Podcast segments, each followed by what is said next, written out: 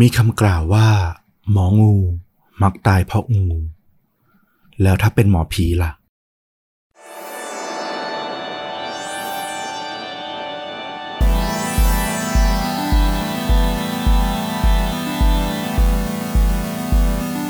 สวัสดีครับ สวัสดีครับ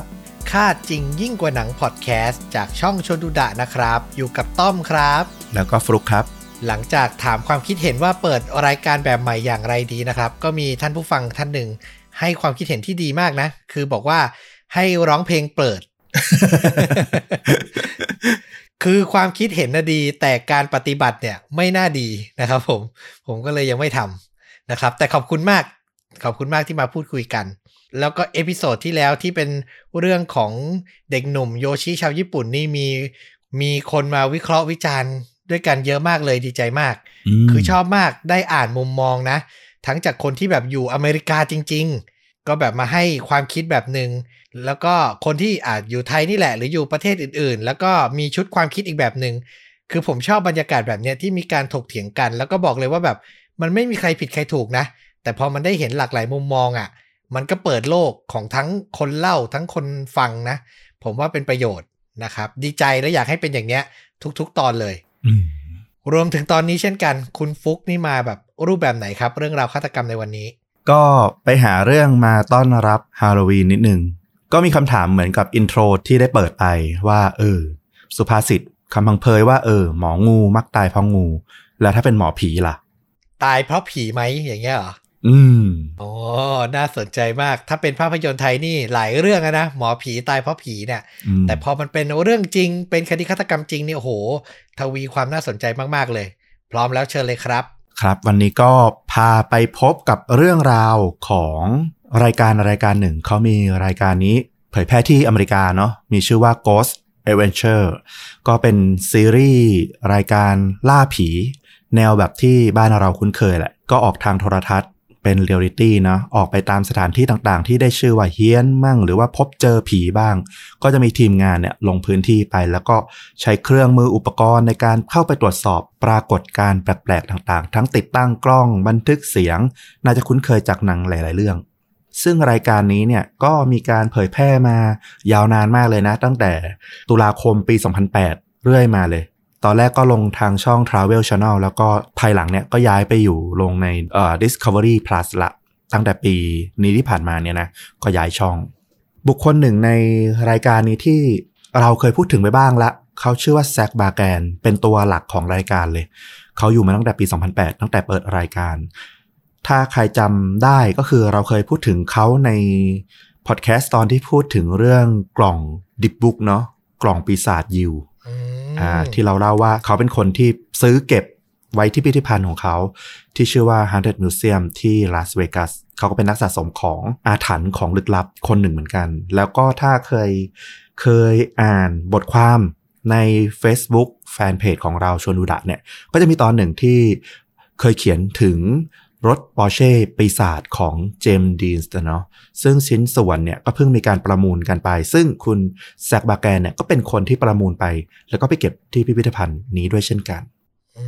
มก็ถือว่าเป็นคนหนึ่งในวงการ hunting วงการผีสิงอะไรประมาณเนี้ยนะ คนน่าจะรู้จักกันดีอ่าแต่เรื่องราวที่เราจะมาพูดถึงในวันนี้เนี่ยไม่ได้เกิดขึ้นกับตัวแซคบาแกนโดยตรงนะ แต่เกิดขึ้นกับ ทีมล่าผีของเขาคู่หนึ่ง ซึ่งก็เป็นคู่สามีภรรยาที่น่ารักมากๆทีเดียว ใครที่ติดตามรายการนี้มาตั้งแต่แรกๆเนี่ยน่าจะคุ้นหน้าคุ้นตาของชายหญิงที่ค่อนข้างจะมีอายุประมาณหนึ่งประมาณ อายุประมาณ 50 ปี ทั้งคู่มีชื่อว่ามาร์คแล้วก็เดบบี้คอนสแตนติโนโอ้โหนามสกุลนี่นึกถึงคอนสแตนตินเลยนะ นักล่าผีใน DC Comic อีกคนหนึ่งเหมือนกัน ทั้งคู่เนี่ยเป็นผู้เชี่ยวชาญการสืบสวนเรื่องเหนือธรรมชาติ ผ่านอุปกรณ์ที่ชื่อว่า EVP นะก็คือการบันทึกปรากฏการณ์คลื่นเสียงไฟฟ้าก็คือ เขาเชื่อว่าวิญญาณเนี่ยสามารถสื่อสารผ่านเสียงผ่านในรูปแบบของคลื่นไฟฟ้าได้ บันทึกเป็นเสียงมาได้ ซึ่งทั้งคู่เนี่ยก็มีความเชี่ยวชาญ แล้วก็เป็นสมาชิกเป็นเกสที่ทีมของ Ghost Adventure เนี่ยมักจะเชิญเข้ามาร่วมท้าพิสูจน์ในสถานที่ต่างๆ อยู่บ่อยครั้ง ซึ่ง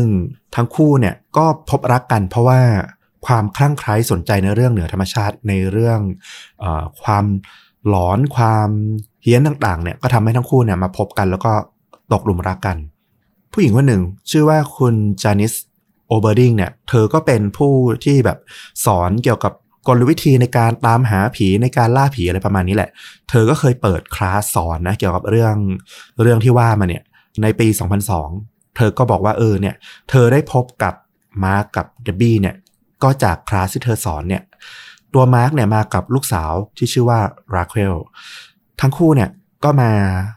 เรียนในคลาสของเธอ แล้วก็ขอบันทึกวิดีโอเทป บอกว่าจะเอาไปให้ภรรยา ซึ่งติดธุระมาไม่ได้เนี่ยเอาไปดูเพราะว่าทั้งคู่เนี่ยคลั่งไคล้ในเรื่องนี้เหมือนเหมือนกัน ซึ่งก็ทำให้โอเบอร์ดิงเนี่ยผู้เชี่ยวชาญในเรื่องของการล่าผีเนี่ยก็เลยเกิดความ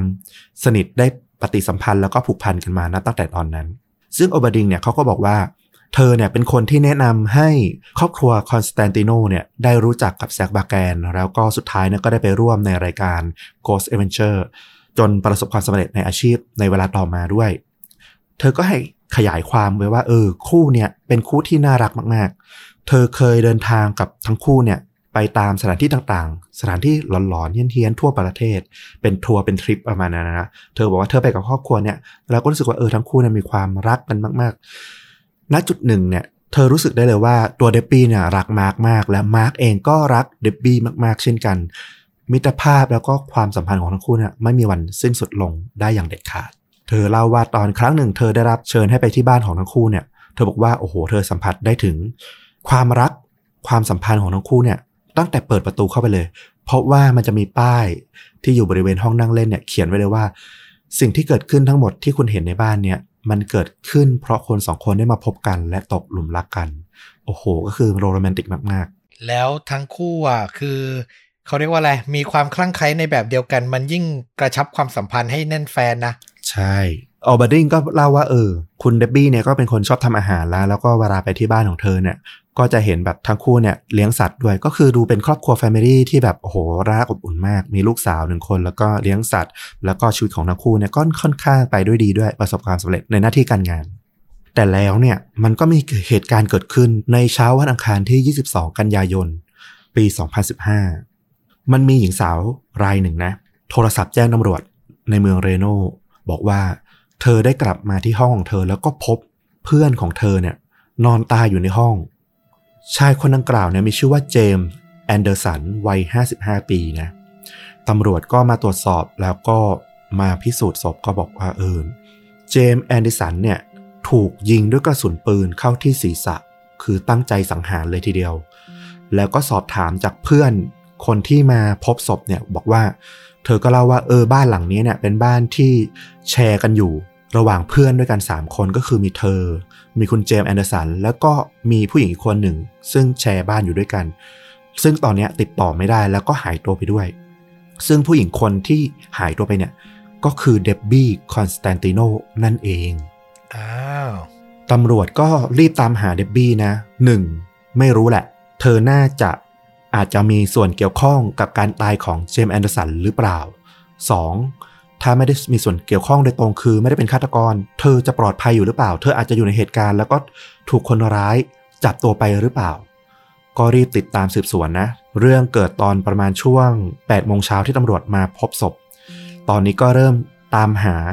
จากสัญญาณมือถือของเดบบี้ราวๆ11นาฬิกา ในที่สุดตำรวจก็ตามสัญญาณโทรศัพท์มือถือของเดบบี้เนี่ยจนมาถึงอพาร์ตเมนต์หลังหนึ่ง ซึ่งจากการตรวจสอบเนี่ยตำรวจก็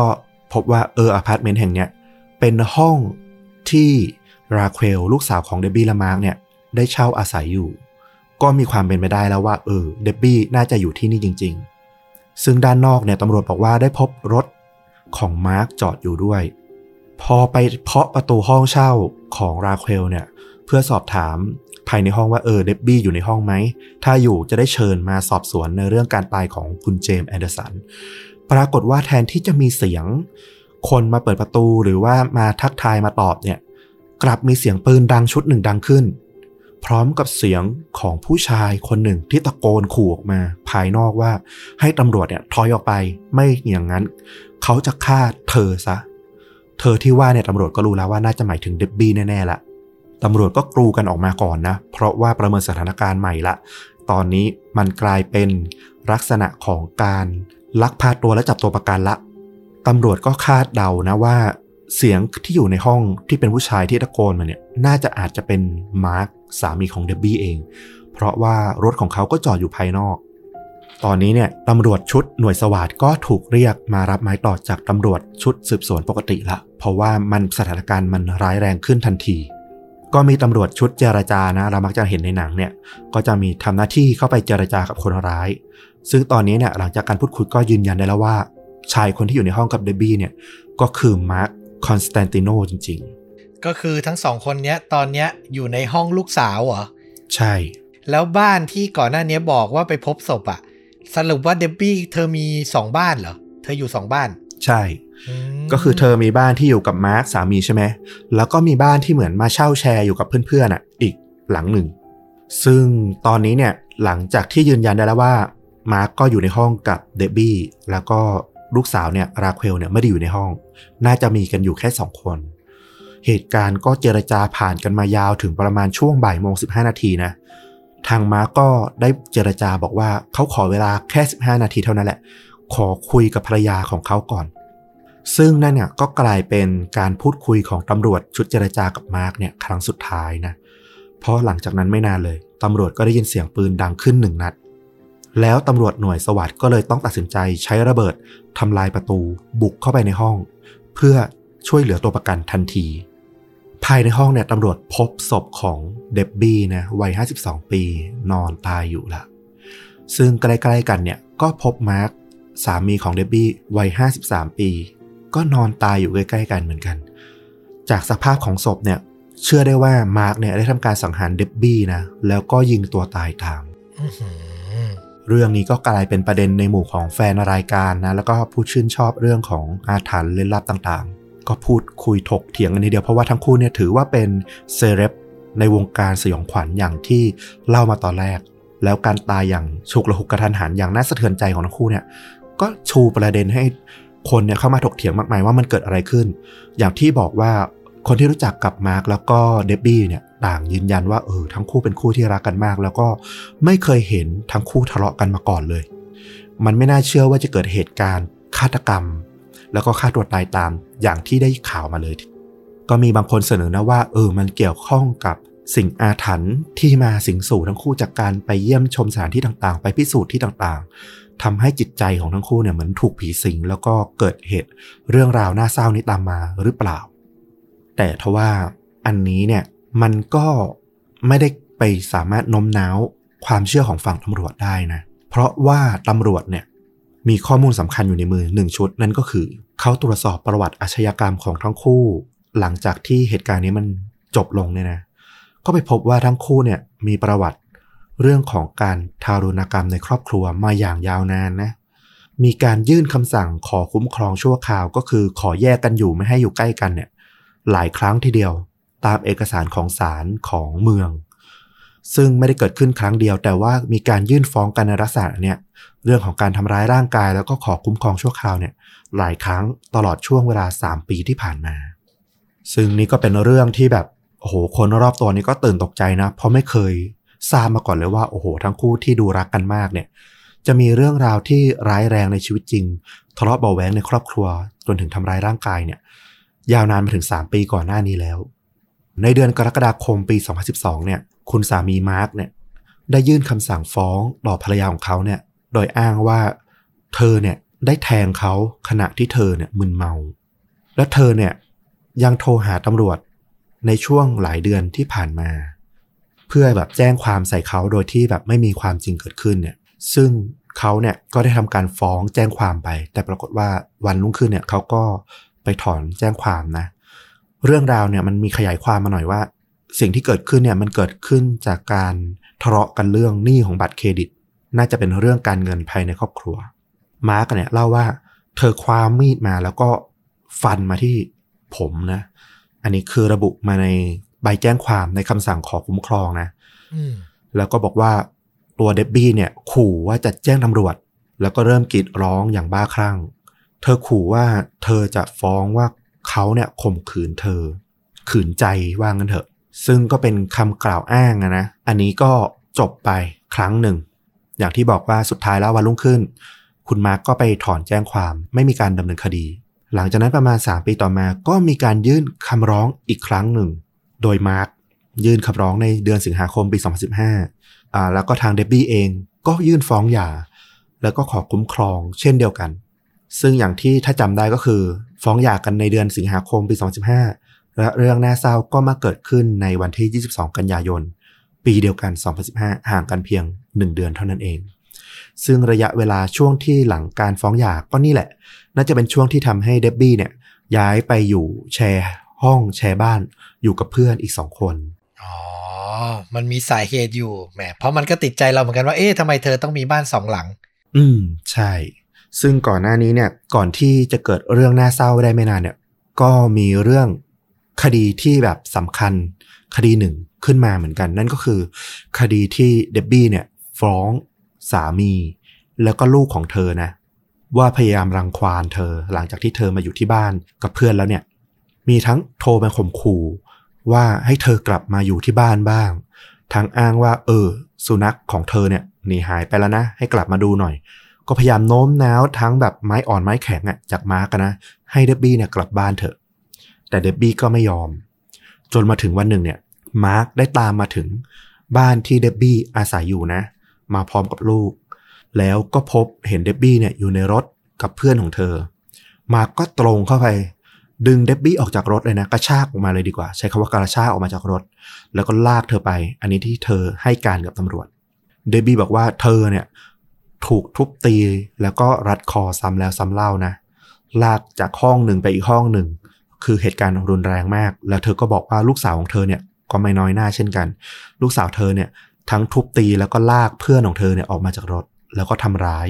เดบบี้เนี่ยฟ้องทั้งสามีแล้วก็ลูกสาวของเธอเองนะว่าเออได้ทำทารุณกรรม ทั้งต่อเธอเองแล้วก็เพื่อนของเธอด้วย น่าตกใจตรงที่ลูกสาวให้ความร่วมมือกับพ่อนี่แหละ อืม ลูกสาวเนี่ยก็อายุ 23 ปีแล้วนะ ก็เข้าใจแหละว่า เธออาจจะถูกโน้มน้าวโดยพ่อของเธอว่าคุณแม่เนี่ยฟ้องหย่าแล้วก็หนีออกจากบ้านไปไปอยู่ที่อื่นไปอยู่กับเพื่อน ผู้ชายซึ่งอาจจะเป็นชู้รักหรือเปล่าก็ไม่รู้ อันเนี้ยมาร์กอาจจะเป็นคนพูดอะนะซึ่งเราก็ไม่รู้เหมือนกันว่าความเป็นจริงสุดท้ายแล้วมันเป็นยังไง เพราะว่าสุดท้ายละทั้งมาร์กทั้งเดบบี้ก็เสียชีวิตไปรวมถึงคุณเจมส์แอนเดอร์สันซึ่งน่าจะเป็นคนที่ถูกกล่าวหาว่าเป็นมือที่สามเนี่ย ในความเข้าใจของมาร์กเนี่ยก็ถูกสังหารไปแล้วเหมือนกัน เลยไม่มีคำตอบที่ชัดเจนหรอกว่าจริง ๆ แล้วมันเกิดอะไรขึ้น แต่ว่าสุดท้ายแล้วก็คือเดบบี้ก็บอกว่าเหตุการณ์ในครั้งนั้นมันมันรุนแรงมาก ถ้าตำรวจมาช่วยเธอไม่ทันเนี่ย เธออาจจะตายไปแล้วในครั้งนั้นก็ได้ เพราะว่าคุณมาร์กเนี่ยตะคอกใส่เธอว่า เธอถูกปีศาจเข้าสิง ฉันจำเป็นจะต้องกรีดคอเธอเพื่อช่วยชีวิตเธอ ซึ่งมันก็ดู รุนแรงนะ ก็คือมีความอาฆาตแค้นต้องการประสงค์ชีวิตแหละ แต่เธอก็รอดมาจากครั้งนั้นได้ แต่หลังจากนั้นไม่นานก็อย่างที่เราเล่าไปตั้งแต่แรกว่าเออสุดท้าย เธอก็ถูกมาร์กตามมาฆ่า แล้วก็เสียชีวิตไปด้วยกันอยู่ดี เรื่องราวก็ไม่ได้มีความชัดเจนนะ แต่ว่าถ้าดูตามสภาพอย่างเงี้ยก็เชื่อได้แหละว่าเออมาร์กน่าจะกระทำลงไปด้วยความหึงหวง แล้วก็กลายเป็นเหตุการณ์น่าเศร้าของ Ghost Hunter ที่ถูกพูดถึงอย่างมากนะ คู่หนึ่งเลยทีเดียวในประวัติศาสตร์ของนักล่าผี แล้วลูกสาวเขาทั้งคู่ล่ะ ก็เหตุการณ์เนี่ยก็ผ่านไปแล้วก็ตัวลูกสาวเนี่ยสุดท้ายเนี่ยไม่ได้มีส่วนเกี่ยวข้องในคดีที่คุณมาร์กเนี่ยสังหารภรรยานะสังหารแม่ของเธอ แต่ว่าเธอก็ยังถูกอาสอบสวนแล้วก็ถูกฟ้องร้องในคดีที่เธอเนี่ยทำร้ายคุณแม่แล้วก็เพื่อนของคุณแม่ก่อนหน้านี้ด้วยเช่นกัน ก็สุดท้ายก็ถูกติดคุกอะนะในคดีนั้นแทน แล้วลูกสาวหรือคนรอบข้างคู่นี้เขาได้มีแบบให้รายละเอียดไหมว่ามันแบบมีส่วนเกี่ยวข้องในความเชื่อที่ผู้ชายพูดว่าแบบเอ้ยแฟนถูกผีสิงเนี่ยหรือมันเป็นแค่ข้ออ้างในบทวิเคราะห์โดยรวม คือทางฝั่งของทีมงานรายการ Ghost Adventure นะเขาก็บอกว่าเออเขาก็ไม่คาดคิดว่าทั้งคู่เนี่ยจะเกิดเรื่องน่าเศร้าขึ้น แล้วเขาก็ไม่เชื่อว่ามันเป็นเรื่องของเออเรื่องของอาถรรพ์หรือความเชื่อเรื่องของปีศาจหรือการถูกผีสิงใดๆนะมันก็น่าจะเป็นเรื่องราวของ การใช้ความรุนแรงในครอบครัวนั่นแหละ เพราะว่ามันไม่ได้เกิดขึ้นปุบปับ แต่มีการฟ้องร้องในเรื่องนี้มันตลอด 3 ปีที่ผ่านมา สรุปแล้วสุดท้ายก็คือ ฉากหน้าที่เราเห็นในเรื่องของความรักความสวยงามต่างๆ ที่มันเกิดขึ้นเนี่ย มันก็คงมีเรื่องราวที่ไม่ได้ถูกเปิดเผยออกมา จากครอบครัวเนี่ยเกิดขึ้นภายใน อืม มันก็เป็นเรื่องน่าเศร้าที่เกิดขึ้นในที่สุด อืมอันนี้ก็เป็นคดีแรกที่เอามาเล่ากัน เกิดขึ้นทางฝั่งตะวันตกสำหรับเรื่องของหมอผีตายเพราะผีหรือเปล่าไม่แน่ใจ เดี๋ยวยังมีอีกคดีหนึ่งโอ้โห มีแถมให้อีกคดีหนึ่งด้วยนะครับ เพื่อให้เห็นว่ามันก็เกิดขึ้นได้กับทุกที่ในโลกเหมือนกัน อีกคดีหนึ่งย้ายมาเลย เกิดขึ้นที่ประเทศอินเดีย เป็นประเทศที่มีคติความเชื่อแบบที่แตกต่างเป็นของตัวเองเหมือนกันนะ ใครได้ดูสารคดีหรือฟังเรื่องเล่าเกี่ยวกับเรื่องของความเชื่อในอินเดียเนี่ยก็มักจะเจอแบบอะไรที่แปลกๆแบบที่เข้าใจได้ยากเนี่ยหลายครั้ง คดีนี้เนี่ยเกิดขึ้นกับนักล่าผีคนหนึ่งที่ชื่อว่ากูราฟทิวารี คุณทิวารีเนี่ยเป็นบุคคลสำคัญในแวดวงการล่าผีของอินเดียเลยนะ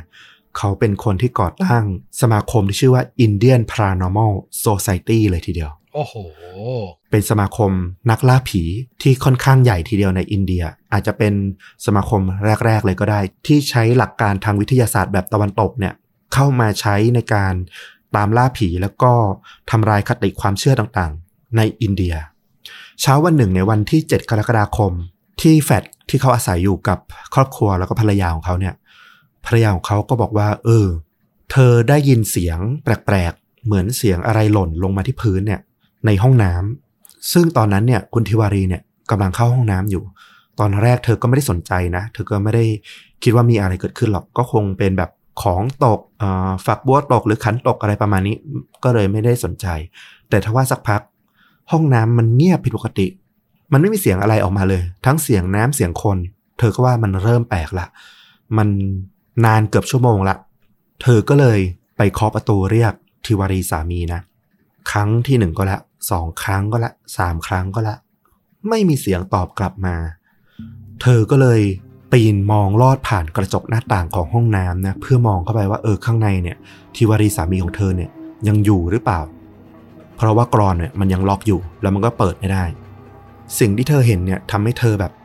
ต้องกรีดร้องมาแล้วก็ใจสั่นนั่งอยู่หน้าประตูจนเพื่อนบ้านมาพบเลย พอเพื่อนบ้านเนี่ยพังประตูเข้าไปก็พบร่างของทิวารีเนี่ย นอนตายอยู่ที่พื้น สภาพเนี่ยเขาบอกว่าคุณทิวารีเนี่ยเต็มไปด้วยไม่รู้ว่าน้ำหรือเหงื่อ เปียกอยู่เต็มตัวเลย แล้วก็ตาเนี่ยเขาถลึงโพรงออกมาอื้อหือเขาถูกพาส่งโรงพยาบาลทันทีนะ ในเวลาไม่ถึงหนึ่งชั่วโมงต่อมา สุดท้ายเนี่ย แพทย์ก็ช่วยชีวิตเขาไม่ได้ แล้วก็เขาก็จากไปในที่สุด ซึ่งตอนนี้เนี่ยเองเนี่ยก็เริ่มมีการพูดถึงนะว่า แพทย์เนี่ยบอกว่ามันมีรอยดำลึกอยู่ที่ช่วงลำคอของคุณทิวารี ซึ่งหาสาเหตุไม่ได้ว่า มันเป็นรอยของอะไร ซึ่งตอนที่เพื่อนบ้านแล้วก็ภรรยาของทิวารีเนี่ยเข้าไปช่วยเขาที่ห้องน้ำเนี่ยก็บอกว่าเออ ก็ไม่มีใครสังเกต เห็นเหมือนกันไม่แน่ใจว่ามีหรือไม่มีตั้งแต่แรก แต่ว่าสุดท้ายแล้วเนี่ยก็คือ ทิวารีได้จากไปพร้อมกับมีรอยสีดำที่ลำคอซึ่งหาสาเหตุไม่ได้ ว่ามันคือรอยของอะไร ตรงเนี้ยก็เริ่มมีทฤษฎีของทางสมาคมอาถรรพ์นะนะ สมาคมของที่ทิวารีเขาตั้งขึ้นมาเนี่ยก็บอกว่าเออทิวารีเนี่ยแล้วก็ทีมสมาชิกในสมาคมเนี่ยถูกสิ่งชั่วร้ายบางอย่างเนี่ยตามหลอกหลอนอยู่ในช่วงหลังที่ผ่านมา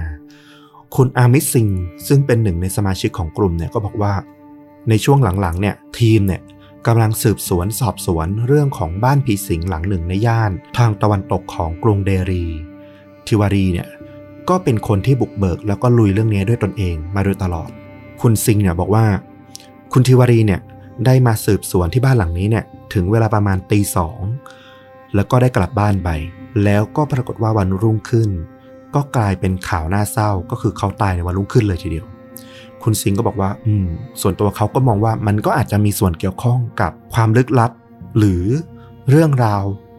หลอนๆที่กำลังสืบสวนอยู่หรือเปล่าเนี่ยไม่แน่ใจเหมือนกัน แต่ว่า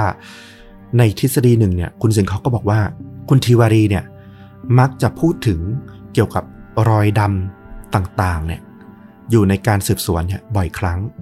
มักจะพูดถึงเวลาทานข้าวแล้วก็บอกว่า เออเนี่ยมันคือล่องรอย มันคือสัญลักษณ์ความแค้นของวิญญาณที่มีความทุกข์เนี่ยพยายามกระทำต่อเหยื่อ ซึ่งเขาเนี่ยมักจะอ้างอิงถึงภาพยนตร์สัญชาติอเมริกันเรื่องหนึ่ง ก็เป็นหนังคลาสสิกที่แบบพูดชื่อไปเนี่ยก็หลายหลายคนก็ร้องอ๋อเหมือนกัน นั่นคือหนังปี 1976 ซึ่งก็มีการรีบูตในภายหลังหลายครั้งนะ ชื่อเรื่องว่า The Omen อืมซึ่งมีการพูดถึงเกี่ยวกับ เรื่องของทฤษฎีรอยสีดำเนี่ยอยู่ในเรื่องเหมือนกัน และพอการตายของทิวดีเนี่ยมันดันมีรอยสีดำเนี่ยปรากฏขึ้นที่รอบคอของเขาเนี่ยคนเนี่ยก็เลยมีการพูดถึงว่าเออ มันอาจจะเป็นความลึกลับอาถรรพ์ดำมืดที่เกี่ยวข้องกับการตายของหมอผีคนนี้หรือเปล่า ต้องบอกก่อนว่าทิวารีเนี่ยอย่างที่บอกว่าสมาคมที่เขาก่อตั้งเนี่ยก็ใช้วิธีการตามสืบสวนเนี่ยแบบฝรั่งนะไม่ใช่แบบ หมอผีอินเดีย คือทิวารีเนี่ยเขาไปเรียนอยู่ที่เท็กซัสอเมริกา แล้วเขาก็ได้พบกับปรากฏการณ์เหนือธรรมชาติครั้งหนึ่งตอนที่เขาอยู่ที่โรงแรม แล้วเขาก็พบเด็กสาวคนหนึ่ง ที่หาตัวตนไม่ได้หาสาเหตุที่มาที่ไปไม่ได้ว่า เธอมาจากไหนแล้วเธอเป็นคนหรือเปล่าทำให้เขาเริ่มสนใจเรื่องของความเร้นลับเหนือธรรมชาติต่างๆ จนสุดท้ายเนี่ยเขาก็ไปเข้าร่วมกับทีมสืบสวนสอบสวน เกี่ยวกับเรื่องเหนือธรรมชาติในอเมริกาเนี่ย กว่า 80 ครั้งเลยทีเดียว กลายเป็นความสนใจแล้วก็คลั่งไคล้จนกลับมาบ้านที่อินเดียเนี่ยก็มาตั้งสมาคม แล้วก็ทำการพิสูจน์เรื่องราวลึกลับอาถรรพ์ต่างๆเนี่ยด้วยวิธีการทางวิทยาศาสตร์ต่างๆ ทั้งเครื่องมือล่าผี ทั้งเครื่องจับเสียง EVP เหมือนอย่างที่คุณมากับคุณเดบบี้ใช้ นี่เขาก็ใช้ด้วยเหมือนกัน แล้วเขาก็บอกว่าทีมเนี้ยได้ล้มล้างความงมงายความเชื่อหลาย ๆ อย่างเนี่ยของอินเดียว่าเออมันไม่ได้เกิดขึ้นจากผี แต่เป็นปรากฏการณ์ทางธรรมชาติบ้าง หรือเรื่องราวที่คนเนี่ยพยายามสร้างขึ้นมาบ้าง แต่หลาย ๆ เคสก็เป็นเรื่องราวของสิ่งที่อธิบายไม่ได้เนี่ย ก็ปรากฏขึ้นมาเหมือนกัน ซึ่งสุดท้ายเนี่ยตำรวจก็ไปได้ข้อมูลเพิ่มเติมมาเหมือนกันว่า เออ ก่อนหน้านี้เนี่ย ก่อนที่คุณทิวารีจะเสียชีวิตเนี่ย เพื่อนบ้านของเขาก็ให้การว่า เออ ในช่วงวันสองวันก่อนหน้านั้นเนี่ย เธอได้ยินว่ามีการทะเลาะเบาะแว้งอย่าง อย่างรุนแรงระหว่างทิวารีแล้วก็ภรรยาของเขาเหมือนกัน ก็อาจเป็นไปได้ว่า นี่อาจจะเป็นเหตุการณ์ฆาตกรรมหรือเปล่า ก็ไม่แน่ใจเหมือนกัน แต่สุดท้ายก็คือในเมื่อมันหาสาเหตุข้อสรุปไม่ได้ตำรวจก็เลยให้ความน่าเชื่อถือไปที่ว่าอาจจะเป็นการฆ่าตัวตายหนึ่งหรือไม่ก็อาจจะเป็นเรื่องราวของเหตุปัจจุบันทันด่วนเป็นการที่คุณทิวารีหัวใจวายตายเองตามธรรมชาติ โดยที่ก็ไม่สามารถหาข้อสรุปได้ว่า รอยคล้ำบนคอเนี่ยมันมาจากอะไรกันแน่อืมเป็นเคสที่ปิดไม่ลงในอินเดียอยู่ เป็นเคสที่ปิดไปแล้ว เพราะว่าตำรวจสรุปสุดท้ายว่า เป็นการตายตามธรรมชาติเออหรือไม่ก็เป็นการฆ่าตัวตายไม่น่าจะใช่ฆาตกรรม อันนี้คือที่พิสูจน์ที่ตำรวจเชื่อ อืม แต่ฝั่งคุณพ่อของคุณทิวารีเขาก็เป็นคนที่เชื่อในเรื่องของจิตวิญญาณในเรื่องของ สิ่งเหนือธรรมชาติเหมือนกันเขายังบอกว่าเขาเองเนี่ยยังเห็นลูกชายของเธอเองเนี่ยอยู่ในห้องในบ้านที่เขาเสียชีวิตเนี่ยอยู่เป็นประจำแล้วก็เชื่อว่าเหตุการณ์ที่ลูกชายของเขาตายเนี่ยมันมาจากการกระทำของวิญญาณชั่วร้ายอย่างแน่นอน ก็เป็นสิ่งที่คุณพ่อของเขาเชื่อนะ แล้วก็เรื่องราวที่ว่ามีการพบเห็นคุณทิวรีวิญญาณของคุณทิวรีในบ้านเนี่ย ก็ไมีเพียงคุณพ่อของเขาเท่านั้นคนเดียวเลยที่มองเห็น ไม่มีคนอื่นที่เคยได้ยิน หรือว่าเคยเห็นร่องรอยของการปรากฏตัวของวิญญาณ หรือว่าความผิดปกติภายในบ้านนั้นแต่อย่างใด คือมันก็มองได้ทุกมุมเลยอะ่ะอยู่ที่ว่า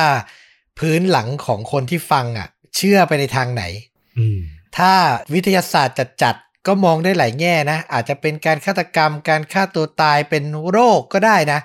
ไปสำรวจบ้านล้างแล้วเจอแบคทีลงแบคทีเรียอะไรหรือเปล่า เออ ก็คิดไปได้นะ หรือจะมาจากการทำงานหนัก เพราะว่าอย่างที่บอกโอ้โหไปล่าผีทุกคืน กับตีสองตีสามเนี่ยเหนื่อยล้าแล้วก็หัวใจวายตายเองตามธรรมชาติหรือเปล่า ก็เป็นไปได้เหมือนกัน อืม แต่ถ้าเป็นอย่างคนไทยส่วนใหญ่อะอันนี้เรามาโนเอาเองนะ เราเชื่อว่าคนไทยส่วนใหญ่ มีพื้นหลังในด้านความเชื่อสิ่งลี้ลับที่ค่อนข้างเยอะเหมือนกัน คือถูกปลูกฝังมาเราถูกปลูกฝังมาตั้งแต่เด็กอะนะอืมให้แบบมีเรื่องพวกเนี้ยอยู่ไม่ว่าจะเชื่อหรือเปล่า ก็ตาม มันก็มีจุดน่าสงสัยและจุดชวนคิดหลายประเด็น เช่น มันจะพอดีพอดีไปไหม ไปบ้านที่เขาว่ากันว่าเฮี้ยนที่สุด แล้วกลับมาแล้วเสียชีวิตเลยอืมมันมีการไปลบหลู่ไปทำอะไรให้วิญญาณร้ายอะตามมาหรือเปล่า แล้วเรื่องที่บอกว่าคุณพ่ออะยังเห็นลูกวนเวียนอยู่อะมันก็เป็นไปได้อีก เพราะว่าคนในครอบครัว มันมักจะมีคนคนหนึ่งหมายถึงว่าแบบถ้ามีใครเสียชีวิตไปนะ มันมักจะมีในครอบครัวคนหนึ่งที่แบบเหมือน คอนเน็กกันได้แล้วแบบสื่อสารสัมพันธ์กันได้อะเออ คือไม่เห็นทุกคนหรอกวิญญาณอะแต่มันจะมีคนหนึ่งที่เห็นที่แบบว่าอาจจะมีจิตที่แบบว่าต่อตรงกันได้ที่สุดแล้วเห็น มันก็คิดไปได้อีกนะอืมน่าสนใจ เออ คืออันเนี้ยแบบแล้วแต่คนวิเคราะห์เลยอะ่ะ เออ แล้วแต่ใครเชื่อแบบไหนเลย คนยังไม่เคยเจอ คนยังไม่เคยมีเรื่องแบบนี้ในชีวิต ก็ไม่เชื่อก็มองว่าไร้สาระ ส่วนคนที่เคยเจอสิ่งที่อธิบายไม่ได้ มันก็อธิบายไม่ได้จริง ๆอะ่ะ แล้วมันก็จะเกิดความเชื่อบางอย่างในจิตใจ ซึ่งเราเคารพนะ เราไม่พูดร้อยเปอร์เซ็นหรอกว่าไร้สาระอืมไม่เชื่อหรอก เราก็ไม่พูด เพราะเราก็มีเหตุการณ์ส่วนตัวที่เราหาคำอธิบายไม่ได้ที่เราเคยเจอ เช่นกัน อืมโอ้เปิดมาได้น่าสนใจ ถ้ามีโอกาสเดี๋ยวจัดไลฟ์สักรอบ แล้วก็มาเล่าเรื่องผีๆกันดีกว่า ไม่ได้มีมูดแบบนี้นานละ ดี เออเรื่องของเราก็ไม่ได้แบบน่ากลัวอะไรหรอกแต่มันหาคำอธิบายไม่ได้ แต่ฟังแล้วน่าสนใจอะ แล้วก็น่าตั้งคำถามสม่ำเสมอ เรื่องผีถึงไม่มีวันตายนะ เหมือน Rock Never Dies เออ Ghost เนี่ยก็ Never Die เหมือนกันนะครับผมสำหรับหนังที่เรานึกถึงนะจริง ๆ เรานึกถึง The Conjuring นะ เพราะว่ามีเรื่องราวของคุณมาร์กับคุณเดบบี้ซึ่งเขาออกล่าผีด้วยกัน แต่ว่าหลายๆคนก็น่าจะเคยชมละ เราก็เลยแนะนำอีกเรื่องหนึ่ง นั่นก็คือเรื่อง The Sinister หนังปี 2012 นะ ของผู้กำกับสกอตต์เดริกสัน ซึ่งก็กำกับ Doctor Strange ภาคแรกอืมเรื่องนี้ก็นำแสดงโดยอีธานฮอคเป็นผู้ชายที่ตามสืบสวนเรื่องของเหตุการณ์ผีสิงและการฆาตกรรมที่เกิดขึ้นหลาย ๆ ครั้ง ในลักษณะใกล้เคียงกันแต่ต่างครอบครัวกัน แล้วเขาก็ไปทำการสืบสวนนะผ่านเทปวิดีโอที่เขาไปพบเจอ ซึ่งเป็นหลักฐานการฆาตกรรมที่เกิดขึ้นต่างๆ และสุดท้ายมันก็นำมาสู่เรื่องราวของความลึกลับดำมืดที่น่าสนใจมากๆ ส่วนตัวเราให้ครึ่งแรกของหนังเนี่ยเป็นหนังที่แบบโอ้โห สยองขวัญที่สุดตั้งแต่เคยดูมาเลย โอ้โห ขนาดนั้นเลยนะ คือส่วนตัวนะ คือเราอะชอบวิธีการวิธีการเล่าของเขามาก มันเป็นอารมณ์แบบกึ่งฟาฟุตเทจเนี่ยเพราะว่าตัวละครเนี่ยไปพบเทปวิดีโอใช่ไหมซึ่งมันถึงเหตุการณ์ที่มันดูแบบเรียลมากจริงมาก แล้วมันก็น่ากลัวมากๆ ครึ่งแรกนะ บอกก่อน เพราะว่าครึ่งหลังพอมันเริ่มมีการขี้คายเนี่ยมันก็จะเริ่มอ่าเบาลงละ แต่ว่าครึ่งแรกเนี่ยโอ้โหแบบบีบหัวใจมากไม่อยากดูต่อเลย ดูในโรงนี่คือแบบอยากหยุดอะอยากพอละไม่เอาไม่อยากดูต่อละน่าสนใจน่าสนใจ เราแถมอีกนิดนึงเมื่อกี้ที่ฟลุกพูดถึงในเรื่องของหนุ่มชาวอินเดียดีโอเมนเนี่ยสำหรับเรานะอืมคลาสสิกมากและเราชอบมาก มันคือหนังเกี่ยวกับอ่าเด็กคนหนึ่งที่ เกิดขึ้นมาในครอบครัวแบบว่าค่อนข้างมีฐานะ แล้วก็ถูกมองว่าเนี่ยคือแบบเป็นซาตานมาเกิดหรือเปล่าอืมโอ้ยแล้วความเขย่าวขวัญความสยองขวัญในเรื่องนะ คือต้องบอกว่าหนังผีอะเป็นแคตตากรีหนึ่งที่เวลาผ่านไปเท่าไหร่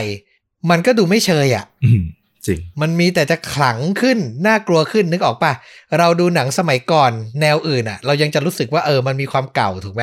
แต่ดูหนังผีอะยิ่งเก่าอะ มันก็ยังยิ่งน่ากลัวนะ บรรยากาศอะอืมทั้งแบบหนังในยุคนั้นมันหลายเรื่องเนาะ The Omen The Exorcist อย่างเงี้ย คือเอามาเปิดทุกวันนี้ก็ยังหลอนอยู่ดีนะครับ ถ้าใครมีโอกาสหาได้นะ ก็ลองหารับชมกัน แต่ผมบอกเลยว่า ผมไม่แน่ใจว่าอยู่ในสตรีมมิ่งอะที่ไหน เพราะผมดูตั้งแต่สมัยเป็น VCD อะโอ้โหเก่ามากนะครับ อยู่มาทุกยุค แต่จำได้เลยว่าชอบมากแล้วเป็นหนังที่มีภาคต่อด้วย แต่ภาคต่อเนี่ยไม่ได้มีโอกาสรับชมเท่าไหร่อืมนะครับ แต่แค่ภาคแรกอะก็แบบหลอนแล้ว แล้วน้องเด็กที่เล่นเป็นตัวคนที่แบบน่าสงสัยว่าจะเป็นซาตานมาเกิดเนี่ยโอ้โห เล่นได้จิตมากเล่นได้น่ากลัวมากอืมนะครับ และถ้าใครใครชอบแนวแนวครอบครัว แนวแนวผีผีๆ เรื่องล่าสุดเลย อันนี้ไม่ได้ค่าโฆษณาด้วย แต่รบกวนไปช่วยกันรับชมหน่อยละกันช่วยอุดหนุนหนังไทยเนาะร่างทรงเข้า 28 ตุลาคมนี้อ่าเชื่อว่าหลาย ๆ คนก็น่าจะรอชมอยู่ เราก็เป็นคนหนึ่งที่รอชมในโรงนะ เราไม่ไปหาสปอยที่ไหนทั้งสิ้น รอเข้าไปชมในโรงอย่างเดียว แล้วน่าเศร้ามาก ผมบอกเลยว่าตามเว็บเถื่อนเว็บผิดกฎหมายปล่อยกันให้เต็มไปหมดเลยอืมซึ่งแบบสำหรับผมในฐานะคนที่แบบ อย่างน้อยก็อยู่ในวงการอะ เห็นอย่างเงี้ยมันน่าท้อใจนะ เอาจริง ๆ คือถ้าจิตสำนึกในส่วนเนี้ยมันไม่ถูกพัฒนาขึ้นนะ ผมบอกเลยประเทศไทยในมุมมองของผมนะ ก็ไปต่อในด้านบันเทิงที่จะแบบก้าวไปแบบเท่าเกาหลีเท่าอะไรอย่างที่เราพูดกันเนี่ย ได้ยากนะ ผมพูดเลย คือมันต้องพัฒนาทุกทางอะ่ะ คนสร้างคนทำก็ต้องพัฒนา คนที่เป็นผู้ชมก็ต้องพัฒนาในส่วนเนี้ย ผมอดใจรอมากๆ บอกเลยเป็นหนังที่ผมโคตรอยากดูเลย เรารีวิวกันตั้งแต่ปลายปีที่แล้วนะฟลุกโหพูดถึงมาตลอด ใช่แล้วเนี่ย ผมแค่เซิร์ชไม่ถึงนาทีอะผมก็เจอแล้ว ลิงก์ที่จะได้ดูเต็มเรื่อง แต่อดใจไว้เพราะรอว่าแบบ 28 ตุลาคมนี้จะไปอุดหนุนในโรงภาพยนตร์ ผมเชื่อว่ามีคนจำนวนไม่น้อยก็คิดแบบผมเหมือนกัน ซึ่งก็ขอบคุณนะ และอยากให้คิดแบบนี้ไปเรื่อยๆนะ มันมีคำพูดหนึ่งของอาจารย์ประวิทย์เนาะแกเขียนในเพจของแกอาจารย์ประวิทย์ก็เป็นนักวิจารณ์หนังที่แบบโอ้โหระดับครูของทุกๆของหลาย ๆ คนเลยทีเดียวแหละ อาจารย์ประวิทย์แต่งอักษรนะนะใช่อาจารย์ประวิทย์แกก็เขียนตอนเรื่องที่มันมีการหลุดออกมานี่แหละ ลงไปในสตรีมในบิดในที่ต่างๆ ที่มันเป็นเถื่อนเนี่ย ผมชอบมากเลยนะ แกบอกว่าการชมภาพยนตร์เนี่ยกับการเสียพรหมจรรย์เนี่ย มันเป็นเรื่องแบบเดียวกันเลยนะ คือคุณจะเสียพรหมจรรย์ให้กับหนังเรื่องหนึ่งเนี่ยได้เพียงครั้งเดียวเท่านั้น และคุณควรจะเสียสิ่งให้กับหนังเรื่องนั้นเนี่ยในสิ่งที่มันดีที่สุดที่หนังมันอยากปรนเปรอให้เราอะผ่านจอใหญ่ ๆ โรงมืดๆแล้วก็เสียงแบบที่มันสมบูรณ์จริงๆเนี่ยดังนั้นใครที่ไปชมผ่านช่องทางอื่นมาก่อนเนี่ยก็แบบเออคุณได้เสียสิ่งไปกับผู้ชายที่เขายังไม่พร้อมอะว่าอย่างนั้นเถอะ เออ โอ้เปรียบเทียบได้ล้ำลึกสมเป็นอาจารย์ประวิทย์แต่งอักษรมากๆ คือเราดูหนังรอบแรกได้รอบเดียวอะอืมความรู้สึกแรกที่เราจะได้สัมผัสเนื้อเรื่องเรื่องราวมุมภาพ ดนตรีประกอบ ดูรอบสองยังไงก็ไม่เหมือนรอบแรก แล้วเราจะเลือกประสบการณ์แบบไหน ถ้าผู้กำกับเขาบอกว่าหนังเขาอยากฉายในโรง โดยเฉพาะหนังสยองขวัญเนี่ยนะ ก็ดูในโรงมันก็ได้อารมณ์กว่าอยู่แล้วอะนะครับอืมแล้วคุณไปเลือกเปิด iPad เปิดคอมพิวเตอร์ ดูไฟล์ที่มันผิดลิขสิทธิ์ อาจจะไม่ได้ชัดร้อยเปอร์เซ็นเสียงก็ไม่ได้เต็มอารมณ์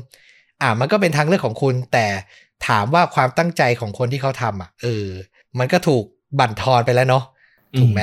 เออและความเต็มอิ่มของคุณก็ถูกบั่นทอนไปแล้วเช่นกัน ก็ผมว่าผมไม่มีปัญญาจะไปสั่งสอนใครให้คิดเหมือนกันอะ แต่ฝากไว้ให้คิดแล้วกันอ่าคำฮิตคำคิดยุคนี้ ฝากไว้ให้คิดแล้วกันนะครับ ว่าอะไรที่เหมาะสมเนาะ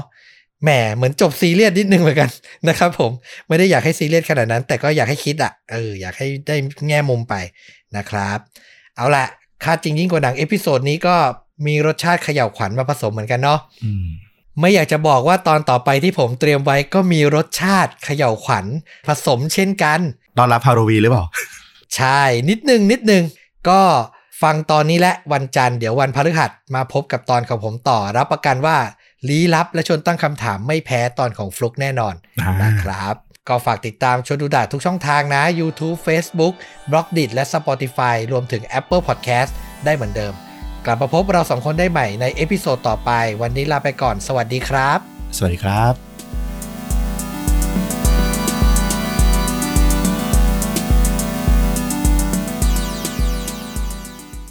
ถนนที่คดเคี้ยว หุบเหวที่มีแม่น้ำอยู่ด้านล่าง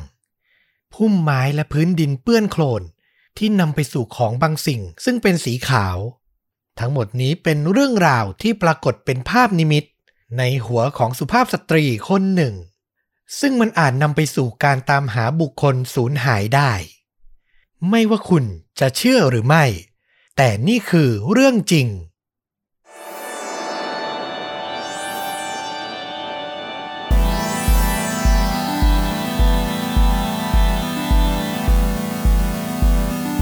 สวัสดีครับ สวัสดีครับฆ่าจริงยิ่งกว่าหนังพอดแคสต์นะครับผมอยู่กับต้อมครับ แล้วก็ฟลุกครับ กับหนึ่งเหตุการณ์ฆาตกรรมจริงนะครับ สุดเข้มข้น พร้อมแนะนำภาพยนตร์ที่มีเนื้อหาใกล้เคียงกับเรื่องที่เรากำลังจะถ่ายทอดนะครับผม วันนี้อย่างที่สัญญาไปเมื่อ episode ที่แล้วนะ ที่ผมบอกว่ามีเรื่องราวที่ feeling เนี่ยแบบ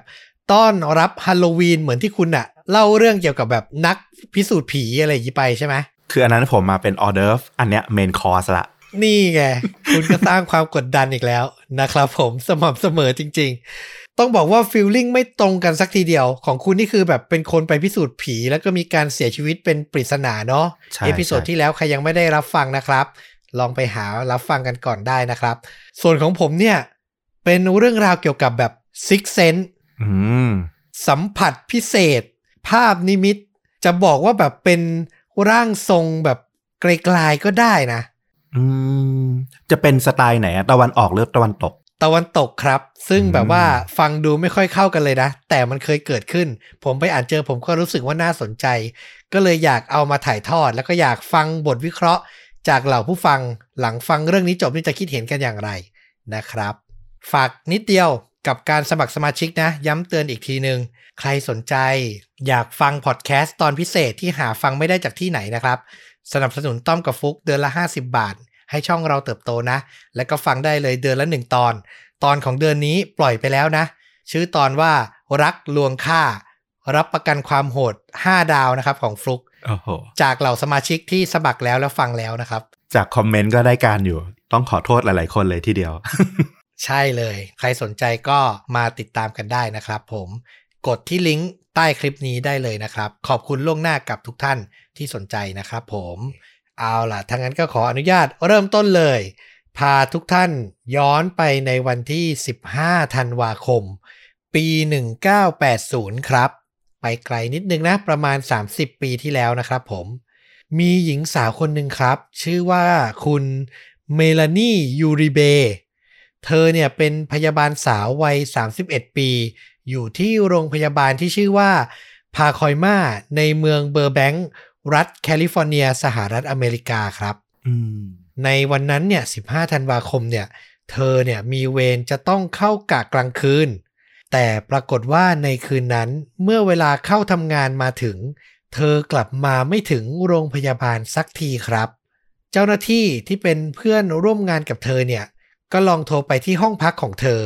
แต่ก็ไม่มีใครรับสาย ด้วยความที่รู้สึกว่าเนี่ยเป็นสถานการณ์ที่ไม่ปกติอะคือถ้าเป็นคนทำงานสาขาอื่น อาชีพอื่นนะ การที่ไม่โผล่มาทำงานเนี่ย อาจจะไม่ได้มีการโทรตามหรือแบบว่าซีเรียสจริงจังขนาดเนี้ยเนาะอืมแต่ด้วยความที่เป็นแบบพยาบาลอะ่ะ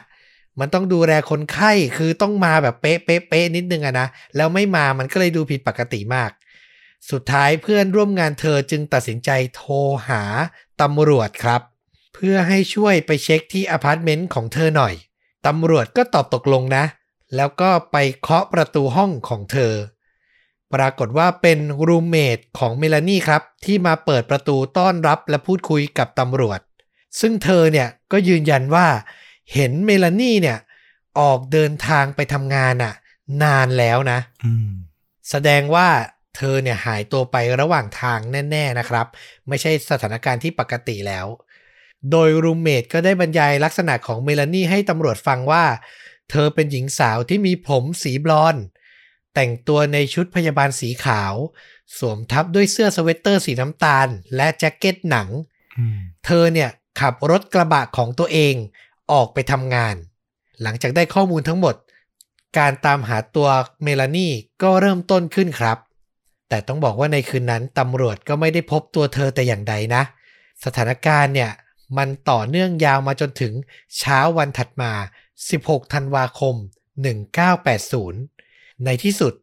ตำรวจก็พบรถกระบะของเมลานี่ ซึ่งในนั้นเนี่ยมีชุดพยาบาลของเธออะวางอยู่ด้วยนะอืมน่ากลัวแล้วนะ คือเธออะใส่ชุดเนี้ยไปทำงาน แต่พบแต่ชุดไม่พบตัวนะครับ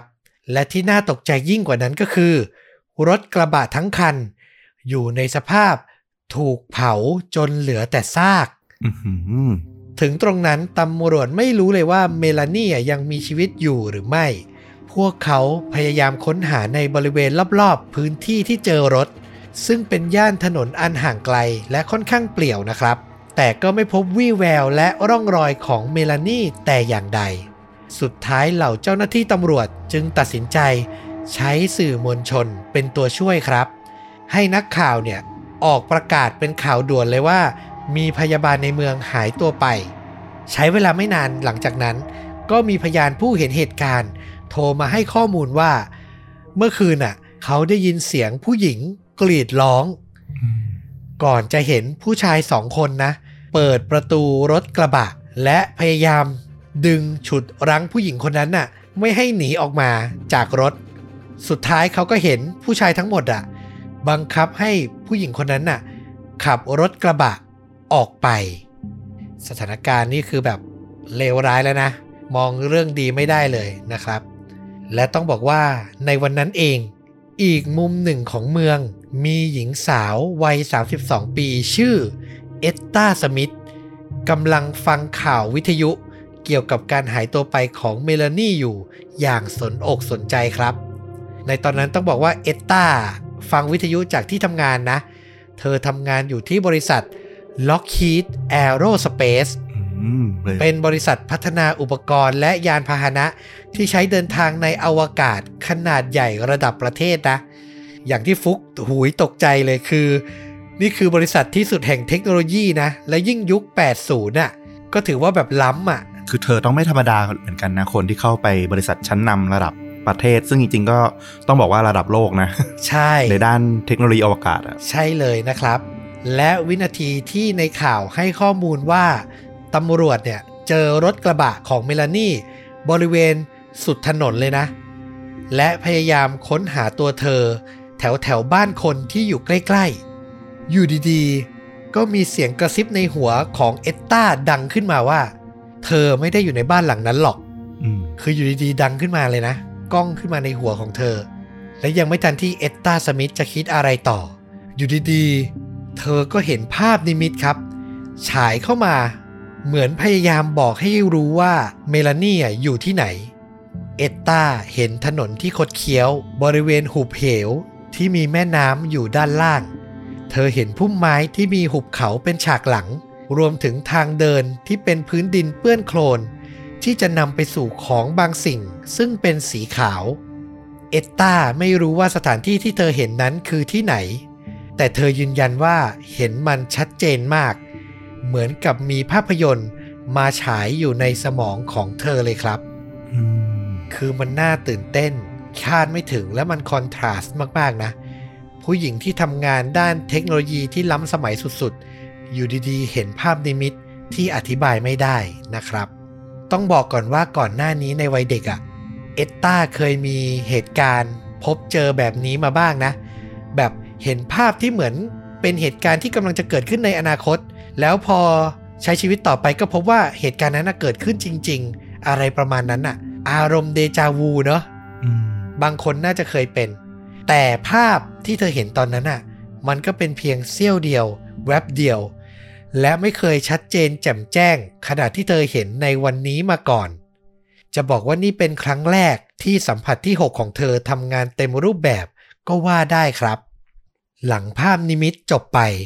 ถึงตรงนั้นเอตตาก็เริ่มรู้สึกแล้วว่านี่มันเป็นข้อมูลที่สำคัญ และเธอเชื่อมั่นภาพที่เธอเห็นมากๆ ว่ามันเกี่ยวข้องกับเมลานี่แน่นอน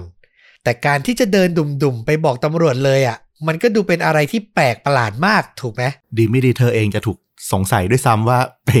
รู้รายละเอียด พวกนี้ได้ยังไงถ้าเกิดไปเจอจริงนะ นั่นน่ะสิ แล้วตัวเธอเองอะ่ะ ตอนนั้นเธอคิดกับตัวเองนะว่า ตัวเธออะกับเมลานี่อะก็ไม่รู้จักกัน ไม่เคยเห็นกันแม้แต่น้อย แต่พอคิดไปคิดมา ด้วยความมั่นใจว่าแบบเห็นชัดมากอะ่ะ เธอก็ถามตัวเองอีกครั้งนะว่า ถ้าเธอเห็นขนาดเนี้ยแล้วไม่ยอมบอกให้เจ้าหน้าที่ออกตามหา หรือสืบค้นจากข้อมูลที่เธอเห็นน่ะ แล้วสุดท้ายอะมันเป็นเบาะแสที่พาไปเจอ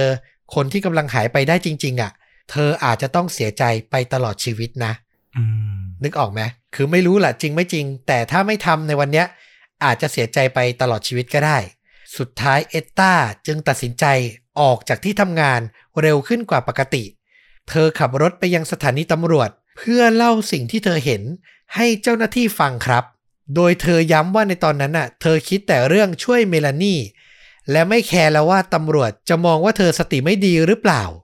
หลังเล่าเรื่องราวทั้งหมด ให้เจ้าหน้าที่ฟังเสร็จ ก็ต้องบอกว่าเป็นโชคดีนะ ที่เธอมีหน้าที่การงานค่อนข้างดี และได้รับความเคารพนับถือในเมืองค่อนข้างมาก คือแบบไม่ได้เป็นผู้หญิงที่แบบมาจากไหนไม่รู้อะ่ะตำรวจก็เลยยังให้ความสนใจกับข้อมูลที่เธอให้อยู่บ้าง พวกเขาเนี่ย เอาแผนที่เมืองมากลางเลยนะ และพยายาม mark จุดที่เธอเห็นในนิมิตให้เจอให้ได้ หลังเธออธิบายไม่นานอะ ก็ได้รู้ว่ามันน่าจะเป็นบริเวณที่เรียกว่าแซนเฟอร์นันโดวัลเลย์ซึ่งมีถนนน่ะ พาไปสู่ทะเลสาบ และมีหุบเหวใหญ่อยู่ในบริเวณเดียวกัน เจ้าหน้าที่ยืนยันขอให้เอตตากลับมาที่สถานีตำรวจอีกครั้ง ในเวลา7โมงเช้าวันพรุ่งนี้ เพื่อที่จะได้ขึ้นเฮลิคอปเตอร์ออกสำรวจกับเหล่าเจ้าหน้าที่ ที่จะเริ่มทำการค้นหาเมลานีซึ่งในที่สุดเอตตาก็ตอบตกลงนะ เราว่าเจ้าหน้าที่อะไม่ได้เชื่อร้อยเปอร์เซ็นต์หรอก แต่คงมีแผนที่จะออกตามหาอยู่แล้ว แวะไปตรงจุดที่เธอเล่าสักนิดนึงก็อาจจะไม่ได้เสียหายอะไรประมาณนั้นน่ะนะครับ หลังเธอออกจากสถานีตำรวจได้ไม่นานนะ เธอก็ไต่ตองกับตัวเอง อีกครั้งว่า การเริ่มต้นค้นหาตัวเมลานีในวันพรุ่งนี้ มันจะสายเกินไปหรือเปล่า มีบางอย่างในใจส่งสัญญาณบอกเอตตาว่าเมลานีอยู่ที่นั่นแน่นอน และเธออาจจะยังมีชีวิตอยู่ และต้องการความช่วยเหลือก็เป็นได้ สุดท้ายเอตตาตัดสินใจจะไปตรวจสอบสถานที่นั้นด้วยตัวเองทันทีครับ อ่านถึงตรงนี้นี่ผมนึกถึงหนังสยองขวัญหนัง thriller หลาย ๆ เรื่องนะ ที่เราได้แต่ตั้งคำถามว่า ทำไมไม่รอตำรวจไปเองทำไม คิดอย่างนั้นเลยนะ อืม คือในหนังเราเข้าใจแหละว่ามันพล็อตมันต้อง drive ไปทางนั้นอะเพื่อให้มันตัวละครมันเข้าสถานการณ์เอ่อที่น่าลุ้นน่าระทึกอะไรเงี้ย แต่ในชีวิตจริงอะเราไม่ต้องทำอย่างนั้นก็ได้ เออ ซึ่งในจุดนั้นน่ะเอตตาเธอก็มีเหตุผลของเธอนะ คือนอกจากเธอจะมั่นใจและเป็นห่วงว่ามันอาจจะสายเกินไปแล้วอะภาพนิมิตที่เธอเห็นตอนฟังข่าววิทยุอะมันก็ไม่ได้หยุดแค่ครั้งเดียวครับ มันเหมือนแบบเล่นซ้ำๆอะฟลุก เดินเดินๆอยู่ก็มา ขับรถอยู่ก็มาเป็นพักๆซ้ำๆโดยไม่มีทีท่าที่จะหายไป เออ คือมันเหมือนตอกย้ำให้เธอต้องทำอะไรบางอย่างครับ สุดท้ายเธอจึงตัดสินใจจะเดินทางไปตรวจสอบยังสถานที่ที่เธอเชื่อว่าเมลานี่อยู่ด้วยตัวเอง ในคืนนั้นเลยหืมคือกว่าจะหาตำรวจอะก็เย็นแล้วนะ ออกจากสถานีตำรวจเนี่ยก็คือจะเข้าสู่เวลากลางคืนและ สิ่งแรกที่เอตตาทำหลังจากนั้นก็คือ ต่อให้มั่นใจยังไงนะ เธอก็รู้สึกว่าไม่อยากไปคนเดียวอยู่ดีครับ เธอจึงเดินทางกลับบ้านไปหาลูก และชวนให้ไปด้วยกันอืมต้องบอกว่าตอนนั้นน่ะ ลูกสาวของเธออะอายุเพียง10ขวบเท่านั้นเองนะโอ้โหเพื่อความชัวร์กลัวว่าไปแค่สองคน เดี๋ยวเจออันตรายจะไม่ไหว เอตตาก็เลยไปชวนหลานสาว วัย20ไปด้วยกันอีกคนหนึ่ง รวมกวนเป็น3คนนะครับ ทั้งหมด ออกเดินทางบนรถคันเดียวกัน เพื่อไปยังย่านซานเฟอร์นันโดวัลเล่เมื่อใกล้ถึงเอตตาบอกว่าเธอยิ่งรู้สึกชัดขึ้นเรื่อยๆ เหมือนมีบางสิ่งย้ำกับเธอในหัวว่าเมลานี่อยู่ที่นั่น ในที่สุดหลังเดินทางไปถึงจุดหนึ่ง เอตตากับลูกและหลานสาว ก็ได้เห็นรอยล้อรถที่ยังสดใหม่ ถึงจุดนั้นน่ะ เสียงในหัวสั่งให้เธอหยุดรถและลงไปเช็คบริเวณรอยยางครับอืมเมื่อเอตตาลงจากรถไป และก้มลงไปสัมผัสพื้นดินที่มีรอยยางรถอยู่ เธอก็รู้สึกเหมือนถูกไฟช็อตอย่างแรง เธอบอกว่าในใจและในร่างกายเธอเต็มไปด้วยความรู้สึกขมขื่นเจ็บปวด เหมือนเมลานี่จะสื่อความรู้สึกให้เธอรู้ว่ามาถูกทางแล้ว เอตตาเดินตามรอยยางรถลึกเข้าไปเรื่อยๆ โดยมีลูกสาวกับหลานสาวตามหลัง หลังเดินไปได้สักพัก ลูกสาวของเธอก็มองเห็นบางสิ่ง ซ่อนอยู่ในพุ่มไม้ครับ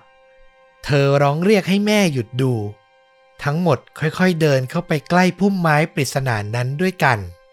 และในที่สุด พวกเขาก็มองเห็นร่างกายมนุษย์ครับ บางส่วนนะ ที่โผล่ออกมาจากพุ่มไม้ รวมถึงรองเท้าสีขาวของพยาบาล หล่นอยู่ใกล้เคียง เอตตามั่นใจว่านั่นคือร่างของเมลานี่แน่นอน และเมื่อเธอมองไปรอบๆบบริเวณนั้น เธอก็พบว่ามันตรงกับภาพที่เธอเห็นในนิมิตทุกประการครับอืมคิดภาพดิ เห็นศพในพุ่มไม้ แล้วพอมองออกไปรอบๆ มันคือภาพเดียวกันกับที่เราเคยเห็นมาก่อนน่ะ อึ้งเหมือนกันนะ ถ้านึกภาพว่าเป็นตัวเราเองนะคนลุกเลยอะจังหวะนั้นอะอืม สุดท้ายเอตตาก็ตัดสินใจโทรศัพท์แจ้งตำรวจ ให้มาตรวจสอบสถานที่ตรงนั้นทันทีครับ และเมื่อเจ้าหน้าที่มาถึง พวกเขาก็สามารถยืนยันได้ว่า ในพุ่มไม้นั่นคือศพของเมลานียูริเบคาดว่าเธอน่าจะถูกดักปล้น รวมถึงมีร่องรอยการข่มขืน และทุบตีด้วยก้อนหินใส่ศีรษะอีกด้วยครับอื้อหือโหดร้ายนะ ศพของเมลานี่อะอยู่ในสภาพเปลือยเปล่า คนร้ายนำศพไปซ่อนในพุ่มไม้อย่างที่เอตตาเห็นในนิมิตแบบเป๊ะๆเลยทีเดียว เหตุการณ์ทั้งหมดเหมือนจะจบลง แต่มันไม่ใช่อย่างนั้นครับ เมื่อตำรวจอะยังไม่มีเบาะแส หรือหลักฐานเกี่ยวกับตัวคนร้ายแต่อย่างใดเลย แล้วอยู่ดีๆ มีผู้หญิงคนหนึ่ง เดินเข้ามาสถานีตำรวจ และบอกว่าเห็นภาพนิมิต ว่าศพอยู่ตรงไหน แล้วมันยังถูกต้องเสียด้วยอะอืมแน่นอนอย่างที่ฟลุกพูดเลย จากที่เริ่มต้น เดินเข้ามาในฐานะผู้ช่วย สุดท้ายเอตตาก็ถูกตำรวจมองว่าเป็นผู้ต้องสงสัยในที่สุด เย็นวันถัดมา เอตตาถูกเจ้าหน้าที่โทรแจ้งให้มาพบที่สถานีตำรวจ เธอถูกนำตัวเข้าไปในห้องสอบสวน และมีนักสืบสองคน นั่งสอบปากคำเธอ เอตตาเล่าถึงเหตุการณ์ในวันนั้นว่า เธอพยายามอธิบายถึงภาพนิมิต และเหตุการณ์ทั้งหมดไปหลายรอบ แต่เจ้าหน้าที่ก็ยังคงยืนยันให้เธอเล่าใหม่ซ้ำๆ และถามคำถามเดิมๆ อยู่อย่างนั้น จนเวลาผ่านไปนานถึง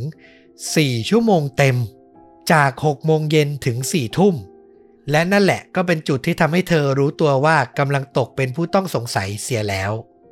การสอบปากคำของตำรวจดำเนินต่อไปจาก 4 ชั่วโมง ยาวนานไปจนถึง 10 ชั่วโมงต่อเนื่องกันครับ เอตตาก็ได้แต่พูดซ้ำๆว่า เธอไม่สามารถอธิบายได้ว่าเห็นภาพนิมิตได้อย่างไร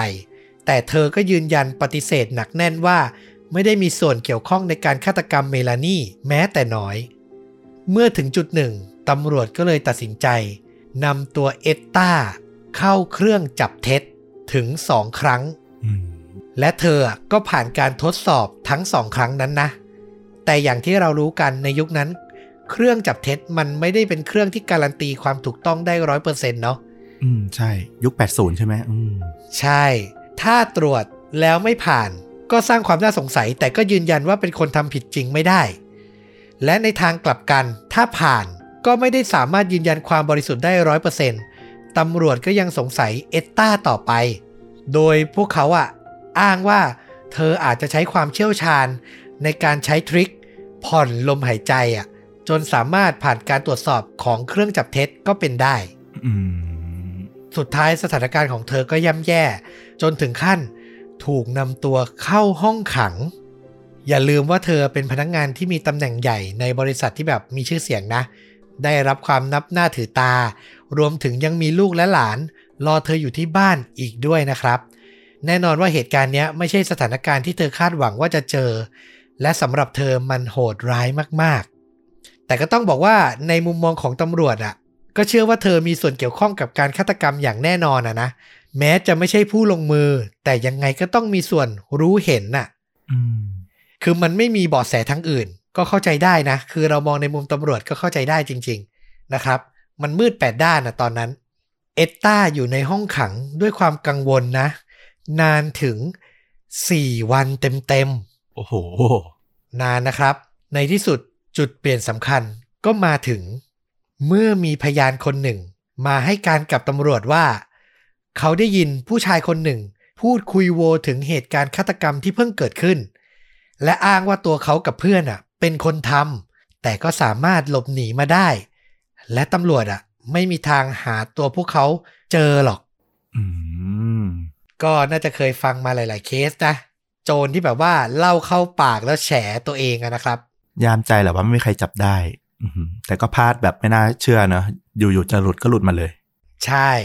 หลังจากนั้นตำรวจก็ใช้เวลาไม่นาน ตามตัวการทั้งหมดจนพบครับ และน่าเศร้ามาก เพราะฆาตกรตัวจริงอะ่ะ เป็นแก๊งชายหนุ่มสามคน ซึ่งหนึ่งคนน่ะ ทางการไม่เปิดเผยชื่อนะ เพราะอายุเพียง17ปีเท่านั้นอือหือเป็นเยาวชนอยู่เลย ต้องทบทวนว่าเมลานี่เนี่ย ถูกลักพาตัวชิงทรัพย์ข่มขืนแล้วก็ฆ่า โดยกลุ่มเด็กที่มีเด็กอายุ 17 นะ โอ้โห ใช่ และอีกสองคนนะ คนหนึ่งชื่อสเปนเซอร์เนลสัน อายุแค่ 21อืมอีกคนหลุยส์คาร์เนลมอร์แกนอายุเพียง 20อื้อหือคือเป็นวัยรุ่นแบบวัยเพิ่งพ้นเยาวชนมานิดเดียวเท่านั้นเองนะครับ ทั้งหมดสารภาพว่าใช้วิธีการกระโดดขึ้นรถกระบะของเมลานีระหว่างที่รถของเธอจอดรอสัญญาณไฟ ก่อนที่พวกเขาจะบังคับให้เธอ ขับรถออกไปไกลกว่า 24 กิโลเมตร จากนั้นทั้งหมดก็ขโมยทรัพย์สินที่ติดตัวเธอข่มขืนเธอ ก่อนจะใช้หิน ทุบเข้าที่ศีรษะเธอซ้ำแล้วซ้ำอีก จนเธอเสียชีวิตครับ โหดร้ายมากนะ การถูกกระแทกโดยของที่แบบไม่ได้มีคมอะ ซ้ำๆจนเสียชีวิตอะโอ้โหอืมเรานึกภาพแล้วเราก็แบบ คือต่อให้อายุเท่าไหร่อะทำได้ขนาดนี้ก็คือยังไงก็ต้องโดนโทษหนักนะครับ วันที่ 21 ธันวาคม หลังจับฆาตกรตัวจริงได้ เอตตาก็ถูกปล่อยตัวออกจากคุก แม้ตำรวจจะยังอธิบายไม่ได้ว่า เธอรู้รายละเอียดสถานที่เกิดเหตุได้อย่างไร ซึ่งไม่ต้องตำรวจหรอกตัวเอตตาก็อธิบายไม่ได้เช่นกันอืมแต่จากความชอกช้ำอะ ที่เธอต้องเจออะถูกขังคุก ถูกทำให้เสื่อมเสียชื่อเสียงอะนะ เธอก็เลยตัดสินใจ ยื่นฟ้องเหล่าเจ้าหน้าที่ตำรวจ และเรียกค่าเสียหายเป็นเงินกว่า 750,000 เหรียญ ซึ่งในชั้นศาลก็มีหลากหลายทฤษฎีที่ทางตำรวจนำมาพูดถึง เช่นการที่อ้างว่าเธอน่าจะได้ยินฆาตกรตัวจริงอะคุยโว และบอกเล่ารายละเอียดมาก่อนหน้านี้ ก็คืออ้างจากแบบการที่มีพยานได้ยินนะนะก็คิดไปได้ว่าฆาตกรอาจจะไม่ได้พูดครั้งแรกนะครับ เป็นไปได้ไหมว่าเอตตาจะได้ยินมาก่อน แล้วก็ ทำทีมาเล่าว่าตัวเองเห็นภาพนิมิต เพราะอยากมีชื่อเสียงอืมโดยอีกหนึ่งคำให้การมาจากตำรวจหญิงนอกเครื่องแบบนะ ที่ปลอมตัวเข้าไปตีสนิทเอตตาระหว่างที่เธออยู่ในคุก แอบแทรกซึมเข้าไปแบบหาข่าวอะนะอืมอืมตำรวจนอกเครื่องแบบก็อ้างว่าเอตตาคุยกับเธอแล้วบอกว่าน่าจะมีการสร้าง ภาพยนตร์ หรือเขียนหนังสือเกี่ยวกับประสบการณ์จริง ที่เธอประสบในครั้งนี้ได้นะ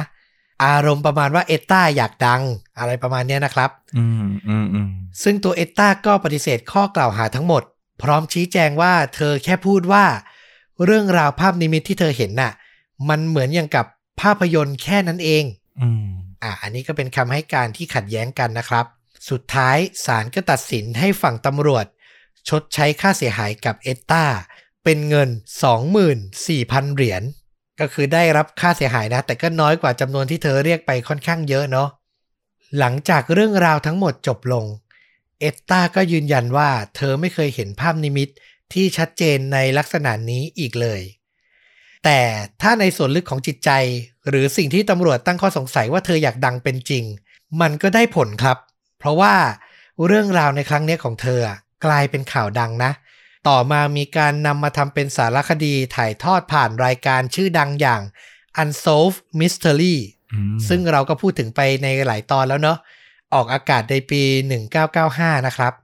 นอกจากเนี้ยตัวเอตตายังมีโอกาสได้ไปออกรายการสัมภาษณ์ดัง ๆ อย่างรายการของโอปราห์วินฟรีอะเธอก็เคยไปมาแล้วนะอืมอะอันนี้ก็คือแบบทอล์กโชว์เบอร์หนึ่งของประเทศเขาเลยเนาะใช่ แต่ต้องให้ความเป็นธรรมกับเธอนิดนึงว่า หลังจากนั้นน่ะ มันก็ไม่ได้มีข่าวหรือรายละเอียดว่า เธอใช้ความสามารถเนี้ยในการสร้างชื่อเสียงหรือหารายได้แต่อย่างใดนะครับ อันนี้ก็ต้องให้ความเป็นธรรมกับเธอนิดนึง แต่เราไปเจอบางแหล่งข่าว ก็บอกว่าเหมือนเธออะก็ยังใช้ความสามารถในการเห็นภาพนิมิตอะช่วยเหลือในการสืบสวนคดีอื่น ๆ อีกนะ ในบางครั้งนะ แสดงว่าเธอก็ เป็นคนมีซิกเซนไปเลยอย่างเงี้ย ใช่ แต่ก็อย่างที่บอกไปว่าไม่เคยเจอแบบเห็นภาพชัดเจนแจ่มแจ้ง เหมือนในเคสเนี้ยอีกเลยนะอืมเออก็อาจจะแบบมเล็กๆ น้อยๆ สัมผัสได้บางอย่างอะไรประมาณเนี้ยนะครับ เนี่ยคือเรื่องราวของเอตตาสมิธเราจะเรียกว่ามีจิตสัมผัสก็พูดได้นะเออแล้วเป็นจิตสัมผัสที่แบบชัดเจนแจ่มแจ้งครั้งเดียว แล้วก็แก้ไขคดีที่ตำรวจเหมือนจะเจอทางตันได้อะ เออ ก็อธิบายไม่ได้เหมือนกันว่ามันเกิดจากอะไรนะครับ ฟลุกมองว่ายังไงอะถ้าส่วนตัวนะ มองมองได้สองสองทางเลยซึ่งแบบเป็นคนละทางกันไปเลยนะคือในทางหนึ่งถ้ามองในแง่ที่ว่าเราเชื่อนะว่าเธอแบบเห็นภาพนิมิตจริงอะ่ะมันก็เป็นไปได้เรื่องของแบบเขาบอกว่าอะไรอะ่ะมันคือสัญญาณที่มันต้องกันพอดีกันอะ่ะสัญญาณของตัวเธอกับสัญญาณของทางเมลานี่ที่อาจจะเป็นจิตวิญญาณไปแล้วหรืออะไรอย่างเงี้ย มันสื่อสารกันได้พอดีอะ่ะมันก็เลยทำให้เธอเห็นภาพ นั้นได้ชัดเจนมากนะ ก็เป็นไปได้ แต่หรือจะมองในแง่ที่ว่า เธอไม่ได้เห็นจริง ๆ แต่เธอไปได้ข้อมูลมาหรืออะไรเงี้ย เราก็ยังมอง แต่มันก็ยังติดตะกิดตะขวงใจในแง่นี้อยู่นิดหนึ่งเหมือนกันเพราะว่าเหตุการณ์มันเกิดขึ้นแบบผ่านมาคืนสองคืนเท่านั้นเอง โอกาสที่เธอจะไปแบบโอ้โห จังหวะเจอ คนร้ายออกมามาแบบพูดจามาคุยอะไรอย่างเงี้ยมันก็ดูเป็นไปได้น้อยมากนะ แล้วก็ความรู้สึกคือถ้าเธอรู้ขนาดนั้นอะ ทำไมเธอไม่ให้ข้อมูลตำรวจไปเยอะกว่านั้นเลยแล้วว่าเออเธอเห็นในมิตนะว่าเป็นแบบเด็กชายสามคนหรืออะไรอย่างเงี้ย ให้มันปลดจากตัวเธอไปให้ตำรวจไปแบบพยายามไปหาผู้ต้องสงสัยเหล่านั้นอะไรเงี้ยให้มันชัดเจนไปก่อนหน้านี้เนาะไม่ต้องมาทนติดคุกอะไรเงี้ยมันก็มีความรู้สึกแบบปะปนหลากหลายนะ ที่แบบเออสุดท้ายมันก็ตอบไม่ได้จริงๆนะว่า มันจริงหรือไม่จริงแล้วแต่คนจะเชื่อแล้วแหละอืม เราคิดเหมือนฟลุกเลย คือส่วนตัวเรารู้สึกว่าวิญญาณอะ ก็เปรียบเหมือนคลื่นพลังงานบางอย่างเหมือนคลื่นวิทยุอย่างเนี้ย ทุกคนอาจจะไม่ได้เห็นวิญญาณเหมือนกัน แต่มันสามารถมีบางคนที่คลื่นความถี่มันตรงกันน่ะ แล้วมันสัมผัสกันได้อะ เออ คือมองอันนี้คือพยายามมองไสยศาสตร์ในแง่ของวิทยาศาสตร์มาสวมนิดนึงนะอืมเออ แล้วก็น่าจะเป็นไปได้ว่าเมลานี่กับเอตตาคลื่นความถี่ การสื่อสารมันตรงกัน และในวินาทีที่เธอฟังข่าว แล้วนึกถึงเมลานี่อะอื มันก็เลยแบบเป็นจุดเริ่มต้นให้ประตูจิตสัมผัสของเธอที่แบบเธอน่าจะมีอยู่แล้วอะเปิดออกอะเราค่อนข้างแบบคิดไปในทางนั้นเหมือนกัน เพราะว่าในทางที่แบบเธอโกหก เธออยากดังอะไรเงี้ย ก็อย่างที่ฟลุกบอกก็คือมันมีสิ่งที่เธอพูดและอธิบายให้ตัวเองพ้นสงสัยได้ดีกว่านั้น จริง ๆ ก็แล้วแต่ใครจะตีความไปได้ ใครคิดเห็นอย่างไรก็ คอมเมนต์พูดคุยกับต้อมกับฟลุกได้นะครับ คุณผู้ฟังเราเก่ง มองมุมมองบางอย่างที่แบบเราไม่ทันคิดได้เยอะนะ จริง ๆ มันมีเคสหนึ่งนะ แต่มันเป็นเคสสั้นๆ เราเล่าประกอบไปกับเรื่องนี้เลยได้เลยนะอืมแต่ว่าเราจำรายละเอียดเรื่องชื่อคนไม่ได้ละ มันมีผู้ชายคนหนึ่ง เขาได้ยินข่าวเรื่องของการฆาตกรรมเอ่อชายอีกคนหนึ่งอะน่าจะเป็นบริเวณห้างสรรพสินค้า หรือที่จอดรถอะไรประมาณเนี้ยเราจำไม่ได้รายละเอียด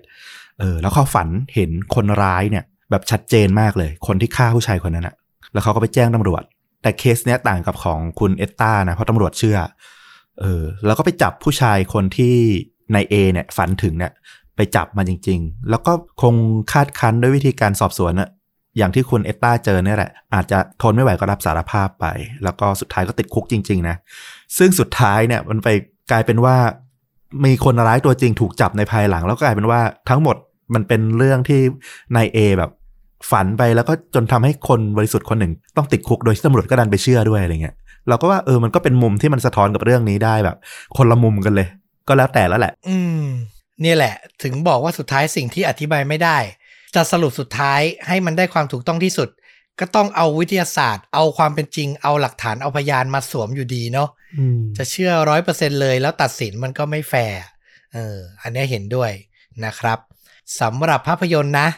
อ่านเรื่องนี้เสร็จนึกถึงเรื่องเดียวเลยครับ เป็นภาพยนตร์ในปี 2000 ก็คือเรื่อง The Gift อืมอ่ากำกับโดยแซมเรมี่ผู้กำกับ Spider-Man เวอร์ชั่นแรกสุดอะนะ แล้วก็มีหนังเขย่าขวัญอย่างพวกแบบ Evil Dead อะไรอย่างเงี้ยนะ ก็เป็นผู้กำกับแบบชั้นครูเหมือนกันคนหนึ่งนะครับอืม The Gift เนี่ยต้องบอกว่าถ้าดูหน้าหนังมันเป็นหนังฟอร์มเล็ก คืออารมณ์แบบว่าดาราดัง ๆอะเขาเล่นหนังบล็อกบัสเตอร์มาเยอะก็จะพัก มาโชว์ในหนังแบบทุนต่ำแสดงฝีมือกันนิดนึงถูกไหมอ่าอ่าเขาจะมีแบบว่าเปลี่ยนโปรเจกต์มาเล่นฟอร์มเล็ก ๆ กันบ้าง และต้องบอกว่าเรื่องเนี้ยขนดารามาเต็มจอเลย เชื่อว่าน่าจะแบบเชื่อใจผู้กำกับแหละเลยมากันนะครับ ทั้งเคทแบลนเชตต์เคที่โฮมเคียนูรีฟส์จิโอวานนี่ลิบิชีเจเคซิมมอนส์เกร็กคินเนียร์ฮิลลารีสแวงก์คือแบบพูดชื่อดาราไปอะ ก็ต้องดูถูกไหมเบอร์ใหญ่มากอะ ใช่ขนกันมาเต็มจอเลยนะครับ โดยเป็นเรื่องราวเกี่ยวกับคุณเคทแบลนเชตต์เนี่ย ดารานำเนี่ย เธอรับบทเป็นหญิงสาวชื่อแอนนี่วิลสัน เป็นคนมี sixth sense เลยแหละทำอาชีพเป็นหมอดูเปิดไพ่ทายอนาคต คือพูดง่ายๆเห็นภาพนิมิตแบบเอตตาในเรื่องที่เล่ามาเลยอืมแล้วเรื่องราวในหนังมันก็ทำให้เธอไปพัวพันกับเหตุการณ์ฆาตกรรม หญิงสาวคนหนึ่ง ซึ่งผู้ต้องสงสัยก็อยู่ในเมืองเล็ก ๆ นั่นแหละ จุดเด่นอีกอย่างหนึ่งเลยนะ ที่เรารู้สึกว่าน่าดูมากคือ คุณจะได้เห็นเคียนูรีฟในบทคนเลวชอบทุบตีเมียครับ โอ้โห จากภาพลักษณ์ที่เราแบบว่าชื่นชอบเขานะ ความเป็นตัวเขาทั้งตัวจริง ทั้งในบทบาทอื่น ๆ ที่แบบเท่พดุงคุณธรรมอะไรอย่างนี้นะนานๆทีผมว่าหาโอกาสได้ยากอะ่ะ คุณจะได้เห็นคีอานูรีฟเป็นไอ้ขี้เมาแล้วแบบคอยทำร้ายเมียนะครับผมจะได้เห็นในเรื่องนี้ เนี่ยแค่นี้ก็คุ้มที่จะดูแล้วเออแล้วก็ต้องบอกว่าบทสรุปแล้วก็การดำเนินเรื่องมันก็ลุ้นดีนะ เป็นหนังที่ดูสนุกเรื่องหนึ่งแค่ดูการแสดงก็คุ้มแหละนะครับ ก็เลยอยากจะชวนดูกัน ถ้าใครที่ไม่เคยดูนะครับ เป็นหนังในปี 2000 นะ ลองหากันดู The Gift ไม่น่าจะหายากเท่าไหร่นะ ก็ไม่ได้เก่าขนาดนั้น ใช่ใช่แต่ก็ไม่ได้เก่าก็ 20 ปีนะ คือพอพูดว่าปี 2000 คนยุคเรารู้สึกไม่เก่า แต่น้องๆ รุ่นใหม่อาจจะรู้สึกโอ้โห บางคนบอกหนูเพิ่งเกิดฮะ นั่นน่ะสินะครับผม ขอโทษจริงๆ ผมเป็นเด็กยุค 90 อะ พอพูดว่า 2,000 ก็เลยรู้สึกไม่เก่านะครับผม ปี 2000 นี่มันหมุดหมายของชีวิตหนึ่งเลยนะ แบบคนที่ผ่านศาสวัตอะมันจะเป็นแบบ โอ้โห เป็นอีเวนต์ใหญ่ระดับโลกเลยนะ ใช่ แต่พอคุณพูดว่า เออ เด็กบางคนยังไม่เกิด คือบางคนอาจจะอายุแค่18 19 20อย่างเงี้ย ก็คือหนังเรื่องนี้ฉายยังไม่เกิดเลยนะ โอ้โห แก่เลยอะนะครับ จบปิดรายการวันนี้แบบความรู้สึกแบบเหี่ยวๆ ยังไงไม่รู้นะฮะ เอาละไม่เป็นไร ก็ถ้าใครชื่นชอบนะ กับชวนดูดาพอดแคสต์นะครับ ทั้งเรื่องจริงยิ่งกว่าหนังและฆ่าจริงยิ่งกว่าหนังก็กลับมาติดตามได้ใน episode ต่อไป วันนี้ลาไปก่อนสวัสดีครับ สวัสดีครับ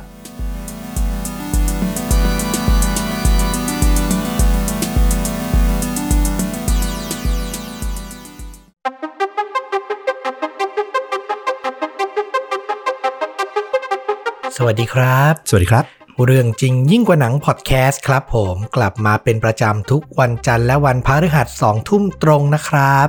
อยู่กับผมต้อมครับ วันนี้ก็เป็นคิวของฟลุกนะที่จะมาเล่าเรื่องจริงสุดเข้มข้นจนถูกนำไปสร้างเป็นภาพยนตร์นะครับอืมวันนี้ธีมประมาณไหน เรื่องราวของคำสาปของซูเปอร์แมนโอ้โหอืมซูเปอร์แมนตัวการ์ตูนตัวละครชื่อดังในโลกเราเนี่ยนะ ใช่ซูเปอร์ฮีโร่อันดับหนึ่งของโลกนี่แหละเฮ้ย มีคำสาปเหรอ มี น่าสนใจมาก ๆ ด้วย เดี๋ยวก่อนนะ เรื่องจริงนะ ใช่เรื่องจริง เดี๋ยวถ้าไม่สับสน ใช่เรื่องจริงกำลังงงอยู่ว่าซูเปอร์แมนมันเป็นตัวละครที่สร้างจากจินตนาการไง อ่าใช่ใช่อ๋อ แต่มันมาผูกพันกับชีวิตจริงเหรอ จนเหมือนเป็นคำสาปเป็นอาถรรพ์อย่างเงี้ยเหรอ ถูกต้อง เออ น่าสนใจมาก ๆ อ่า ลองไปฟังกันดูครับ อ่า เราต้องย้อนกันก่อนว่าต้นกำเนิดของ Man of Steel หรือวีรบุรุษเหล็กคนนี้เนี่ยเป็นหนังสือการ์ตูนมาก่อนตั้งแต่ปี 1938อืมซึ่งเขียนโดย เจอรี่ซีเกลแล้วก็โจชูสเตอร์ ซึ่งการ์ตูนมันก็ดังขึ้นมามากใช่ไหมจนมีค่ายหนังเนี่ยอยากเอาไปทำหนังอ่าก็มีโปรเจกต์ชื่อ Superman the Movie ขึ้นมา ซึ่งมันตกลงเรื่องของผลประโยชน์กันไม่ลงตัวระหว่าง นักเขียนการ์ตูนกับลิขสิทธิ์หนัง จนถึงขนาดคนที่เขียนน่ะคุณเจอรี่ซีเกลเนี่ยได้ประกาศด้วยว่า ผมเจอรี่ซีเกลขอสาปแช่ง Superman the Movie หวังว่ามันจะไม่ประสบความสำเร็จ และผมหวังว่าแฟนซูเปอร์แมนทุกคนจะหนีห่างจากมัน โอ้โห คือเรียกว่าแบบทะเลาะกันรุนแรงแล้วก็แบบสาปแช่งผ่านสื่อเลย แต่สุดท้ายก็คือยังได้สร้างอยู่ คือตัวลิขสิทธิ์หนังอะทางค่ายมันดีลกับค่ายการ์ตูนไม่ได้ดีลกับคนเขียนเนกอะไหมอืมแต่มันก็จะมีการลงผลประโยชน์แล้วว่าโอเคหักเปอร์เซ็นต์ให้กับนักเขียนเท่านี้อะไรเงี้ยอ่าซึ่งมันอาจจะแบบน้อยเกินไปสำหรับมุมมองของทางคนเขียนอย่างเจอร์รี่ซีเกลอืมเข้าใจเข้าใจพอเข้าใจอยู่ ซึ่งตัวหนังฉบับแรกที่ผลิตขึ้นมาเนี่ย สร้างขึ้นในปี 1948 โดยซูเปอร์แมนคนแรกที่มารับบทเนี่ยก็คือเคิร์กอลินอืม อันนี้ไม่ค่อยคุ้น ไม่คุ้นแหละ เป็นซูเปอร์แมนคนแรกตั้งแต่ปี 1948 เขาแสดงเป็นซูเปอร์แมนอยู่ ต้องเรียกว่าเป็นหนังซีรีส์ เดี๋ยวนี้ไม่ค่อยเห็นละ เป็นชุดหนังอะมีประมาณ 15 ตอน แต่ว่ารวมกันประมาณ 4 ชั่วโมงอ่าถ้ายุคนี้มันน่าจะออกเป็นแนวคล้ายๆ limited series อะไรประมาณนั้นนะรวมกัน 15 ตอน อันนี้ฉายทางทีวี หรือโรงภาพยนตร์อะ เข้าใจว่าเป็นทางโรงภาพยนตร์นะอ๋อเออ ก็แปลกๆเหมือนกัน คือไม่แน่ใจว่ายุคนั้นมันมีแพลตฟอร์มการนำเสนอยังไงบ้างอ่าแต่เนี้ยเข้าใจว่าเป็นโปรเจกต์ the movie ก็เป็นโรงหนังอืมอืมซึ่งตัวเคิร์กอลินเนี่ยเขาก็เป็นพวกนักแสดงละครเร่มาก่อน แล้วก็ถูกทาบทามจากโปรดิวเซอร์ของหนังให้มารับบทเป็นซูเปอร์แมนคนแรก แล้วก็ดังทันที เพราะว่าหนังแนวซูเปอร์ฮีโร่เมื่อก่อนมันไม่ได้ค่อยมี แล้วซูเปอร์ฮีโร่อย่างอ่าซูเปอร์แมนเนี่ยก็เป็นแบบอันดับหนึ่งในค่ายการ์ตูนฝั่งอเมริกาอยู่ละอืมอืมพอมีทำมาเป็นหนังคนแสดงเนี่ยมันก็ประสบความสำเร็จ แต่เนี่ยมันก็เป็นเริ่มจุดสังเกตของอาถรรพ์หนึ่งของบุคคลที่มารับบทเป็นซูเปอร์แมนคือเวลาที่รับบทดังมากๆอะเขาจะเป็นอย่างอื่นไปไม่ได้เลยอ่าก็คือเคิร์กอลินก็เช่นกัน หลังจากที่เขารับบทซูเปอร์แมนเป็นหนังไปสองเรื่องเนี่ย หลังจากนั้นเขาไม่สามารถรับบทบาทการแสดงอื่นได้อีกเลย จนกระทั่งต้องจบชีวิตการแสดงแบบรวดเร็ว จริง ๆ ในยุคสมัยนี้ก็มีหลายคนนะ ที่ก้าวไม่พ้นบทอะใช่แฮร์รี่พอตเตอร์อันเนี้ยแน่นอนกับตันอเมริกาอืมหรืออาจจะแอบรวมไอรอนแมนก็ยังได้นะ แม้โรเบิร์ตดาวนี่จะมีหนังดังเรื่องอื่น ๆ แต่คนก็ยังจำภาพเขาในการเป็นโทนี่สตาร์กอะใช่ เออ จะเอาใครมาแสดงเป็นตัวละครในมาเวลอะมาแทนอะก็อาจยังพอรับได้ แต่ใครจะมาแทนโทนี่สตาร์กอะคงรับยากอืมอืม แล้วก็ซูเปอร์แมนคนที่สองที่มารับบท ก็มีชื่อว่าคุณจอร์จรีฟอันเนี้ยเป็นตัวหลักที่ทำให้เกิดประเด็นเรื่องของคำสาปซูเปอร์แมนขึ้นมาอ่าเออแต่เราข้ามไปก่อน ไปดูคนที่สามก่อน อันนี้เก็บไว้ก่อน เก็บไว้ก่อน อันนี้เป็นตัวหลักที่เราจะเล่าวันนี้ คนที่สามเนี่ยเป็นคนที่รู้จักกันดีอยู่แล้ว ก็คือคุณคริสโตเฟอร์รีฟอ่าซูเปอร์แมนที่เป็นหนังดังมาสี่ภาค น่าจะเป็นภาพจำของซูเปอร์แมนในยุคก่อนเลยแหละ เราดูตั้งแต่เด็ก แล้วก็ภาพจำของความเป็นซูเปอร์แมนที่จะมีปอยผมทะแยงลงมาตรงหน้าผากนิดนึงอะใช่ใช่คือคนนี้เลย ซึ่งเขาก็ตกจากหลังม้าในการแข่งขันขี่ม้ากระโดดข้ามเครื่องกีดขวาง แล้วก็ทำให้กลายเป็นอ่าอัมพฤกษ์อัมพาตกระดูกสันหลังร้าว แล้วก็อ่าตอนนั้นเนี่ยหยุดหายใจไปสามนาที แล้วก็ตื่นมาฟื้นมารอดมาได้แต่ว่าสุดท้ายก็เป็นอัมพาตตั้งแต่คอลงไป ซึ่งอันเนี้ยก็มาตอกย้ำเรื่องของอาถรรพ์ซูเปอร์แมนอีก ว่าคนที่มารับบทเนี้ยมักจะมีเหตุอะไรบางอย่างที่มันไม่ดี เป็นข่าวดังไปทั้งโลกเลยนะตอนนั้นสำหรับคุณคริสโตเฟอร์รีฟนะ ทุกวันนี้คืออยู่บนรถเข็นไฟฟ้า เราเห็นอยู่จำได้ หลังจากนั้นเนี่ยก็จะมีคุณจอห์นนิวตันเจอราร์ดคริสโตเฟอร์ ดีนเคนว่ากันมา 3 ชื่อเนี่ย ไม่คุ้นเลยใช่ไหมใช่ นั่นก็ชัดเจนว่าเขาก็ไม่สามารถประสบความสำเร็จหลังจากรับบทนี้ได้อีกเลยเหมือนกัน คือไม่เป็นที่จดจำเลยอะเราแทบจะไม่รู้จักแล้วว่าคือใครอะอืมมาถึงคุณทอมเวลลิง อันเนี้ยเรายังพอคุ้นหน้า เพราะเขาแสดงซีรีส์เรื่อง Smallville อ่าอ่า แล้วก็ยังปรากฏกายอยู่เรื่อยๆ ในซีรีส์ของ DC ก็คืออยู่ในจักรวาลดีซีแล้วก็ Smallville นี่คือเล่าถึงซูเปอร์แมนในวัยหนุ่ม ใช่ ในวัยรุ่น ใช่ อ่าจำได้ อันนี้คุ้นอันนี้คุ้นๆ เคยฉายในฟรีทีวีช่องเจ็ดบ้านเรามั้งถ้าๆอ่าจำไม่ผิดใช่เออใช่ใช่แล้วก็มาถึงแบรนดอนรูท ที่มารับบท Superman Returns อ่าของไบรอันซิงเกอร์ซึ่งเรียกว่าเราแทบจะไม่เห็นเขาเหมือนกัน ใช่แบรนดอนรูทนี่อ่าซีนจำคือซูเปอร์แมนแบกเครื่องบินอะใช่ ฉากเปิดเลยนะ ฉากเปิดในหนังของไบรอันซิงเกอร์ผู้กำกับ X-Men นั่นแหละ มาทำซูเปอร์แมนซึ่งก็เป็นหนังที่แบบน่าผิดหวังอยู่เหมือนกัน เอ่อรับความวิจารณ์ไม่ค่อยจะดี พล็อตประมาณว่า คือไม่ได้เล่าตั้งแต่จุดเริ่มต้นของซูเปอร์แมนแต่เล่าประมาณว่าซูเปอร์แมนจากโลกไปนานแล้ว เขาตั้งใจให้เป็นภาคต่อจากฉบับของคริสโตเฟอร์รีฟอ่า แล้วก็สุดท้ายกลับมาอีกครั้งหนึ่งอะไรประมาณนี้ ใช่ ซึ่งมันห่างจากความจดจำได้ของคนดูในยุคนี้แล้วไง มันก็เลยยากไปหน่อย ต่อติดยากไปหน่อยคริสโตเฟอร์รีฟนี่ถ้าจำไม่ผิดนี่ยุค 80 เลยปะคริสโตเฟอร์รีฟนี่เล่น 1978 ถึง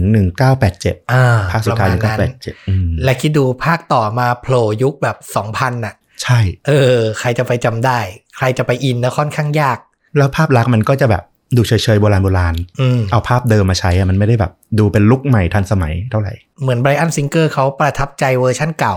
และอยากจะแบบคงสไตล์ไว้อะอืมแต่มันเชยไปแล้ว ใช่อืมแล้วก็มาถึงซูเปอร์แมนคนล่าสุดคุณเฮนรี่คาวิลอ่า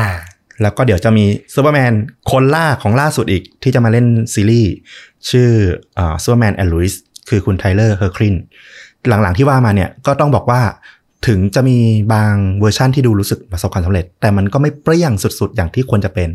ในฉบับของเฮนรี่คาวิลเองอะ่ะเราก็ยังรู้สึกว่า Man of Steel จนถึง Batman v Superman หรือว่า Justice League เองก็ตามอะ่ะในตอนที่ออกมาใหม่ๆ มันก็ดูแบบมีคำสบประมาทกับมันอยู่พอสมควร ก็ให้เห็นภาพรวมๆว่า นี่แหละ คนมันเริ่มจับสังเกตว่าคนที่มาเล่นเป็นซูเปอร์แมนอะ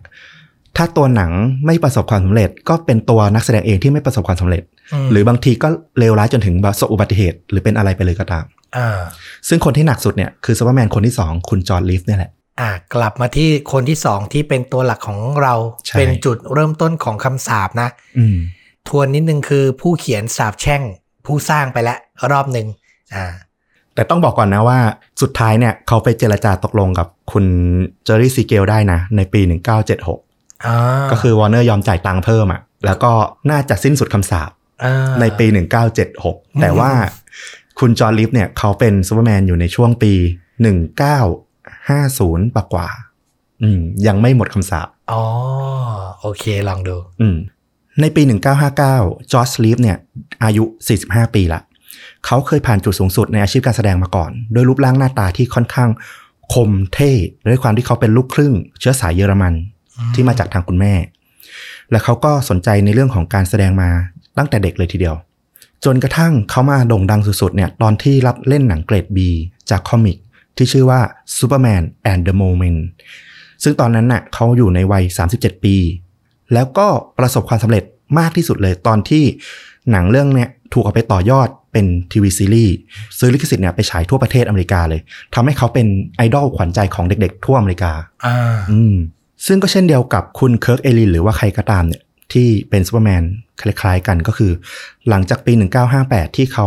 เลิกรับบทซูเปอร์แมนเนี่ยเขาก็ไม่ประสบความสำเร็จในอาชีพการแสดงอีกเลย เพราะว่าคนจดจำเขาเป็นซูเปอร์แมนไปละ เรียกว่าเมื่อคุณเป็นซูเปอร์แมนไปแล้วครั้งหนึ่งเนี่ยคุณก็ต้องเป็นไปตลอดจนวันตาย ซึ่งในความเป็นจริงเนี่ยต้องบอกเลยว่าจอร์จ รีฟเนี่ยอย่างที่บอกว่าเขาสนใจอาชีพการแสดงอยากเป็นศิลปิน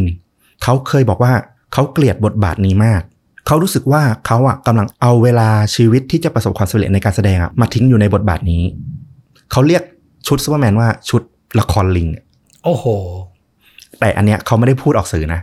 เขาบ่นกับคนใกล้ชิด คือต้องมองความเข้าใจของคุณจอร์จ รีฟก่อนว่า เขาอะมองว่าอาชีพศิลปิน การแสดงอะมันคือการโชว์พลังการแสดง ผ่านหนังโรง ซึ่งเป็นสื่อใหญ่ของยุคนั้น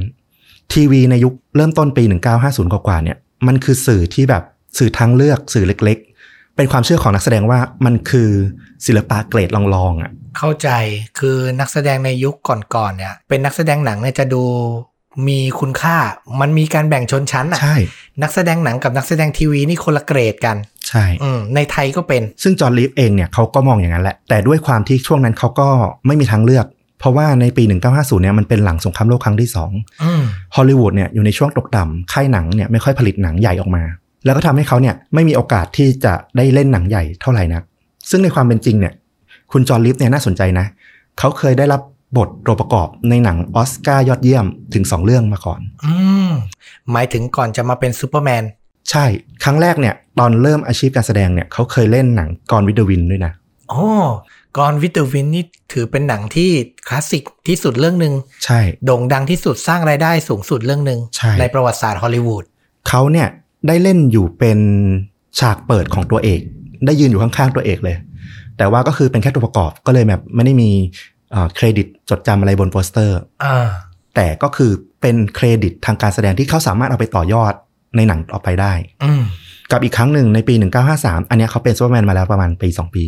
หนังเรื่อง From Here to Eternity อันนี้ก็คลาสสิกก็คลาสสิกเหมือนกัน เขาก็ได้เล่นเป็นบทสมทบ แต่น่าแปลกใจมากว่าสุดท้ายตอนหนังฉายเนี่ย ชื่อของเขาเนี่ยถูกถอดออกจากโปสเตอร์ แล้วก็เครดิตนักแสดงออกด้วยอ้าวอืมก็ยังเป็นปริศนาเล็กๆ อยู่ว่าเกิดอะไรขึ้นกับหนังเรื่องนี้ ดูชีวิตการแสดงเขาน่าจะมีความรุ่งโรจน์อะนะแต่ว่าสุดท้ายแล้วเนี่ย สิ่งที่ทำให้เขาประสบความสำเร็จ แล้วก็เป็นเครื่องหมายชีวิตของเขาเนี่ยกลับกลายเป็นหนังทีวีซีรีส์ที่เขาเกลียดนั่นแหละก็คือซูเปอร์แมนอืมอืมกลับมาในปี 1959 ตอนนี้เนี่ยเขาเลิกเป็นซูเปอร์แมนละเขาเล่นครั้งสุดท้ายคือ1ปี ปี 1958 ในปี 1959 เนี่ยเขาคบหากับนักแสดงสาวชื่อลีโอนอร์เลมมอนซึ่งเป็นสาวสังคมสาวปาร์ตี้ตัวยง อายุห่างจากเขาค่อนข้างเยอะเลมมอนเนี่ยอายุ 36 ปี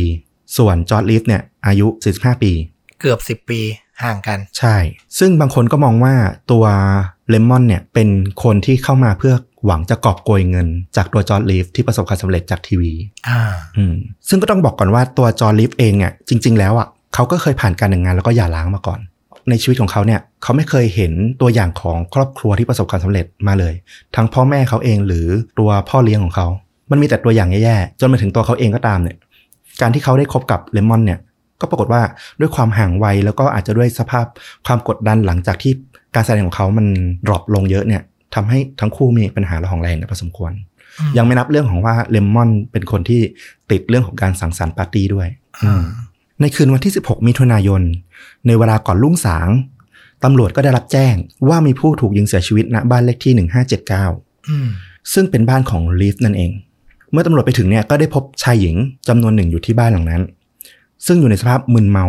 แทบจะหมดสติอะหัวราน้ำก็คือน่าจะปาร์ตี้กันหนักมาก ใช่ ซึ่งหนุ่มสาวเหล่านี้ก็นั่งรออยู่ที่ด้านล่างของบ้าน หนึ่งในนั้นเนี่ยก็คือเลมอนคู่มั่นของลีฟเอง แล้วก็ยังมีเพื่อนอีกสองคน นั่นก็คือ โรเบิร์ตคอนดอนเขาเป็นนักเขียน พวกแนวอัตชีวประวัติต่างๆ แล้วก็อีกคนหนึ่งก็คือวิลเลียมบลิสอารมณ์เหมือนเป็นคนที่ชอบแนวปาร์ตี้แล้วก็เห็นแบบว่าบ้านเขาแบบจัดปาร์ตี้อยู่ก็เดินเข้ามา อาจจะรู้จักมาก่อนหรืออาจจะแบบไม่ได้สนิทกันมากอะไรเงี้ย แต่ว่าก็คือมาอยู่ร่วมปาร์ตี้กับเลมอนในวันนั้น ตีเนียนจะเรียกว่าตีนินแต่มันรู้สึกเหมือนเขาน่าจะรู้จักกันแหละ เพราะว่าปาร์ตี้นี้มันอยู่กันแค่สองสามคนเอง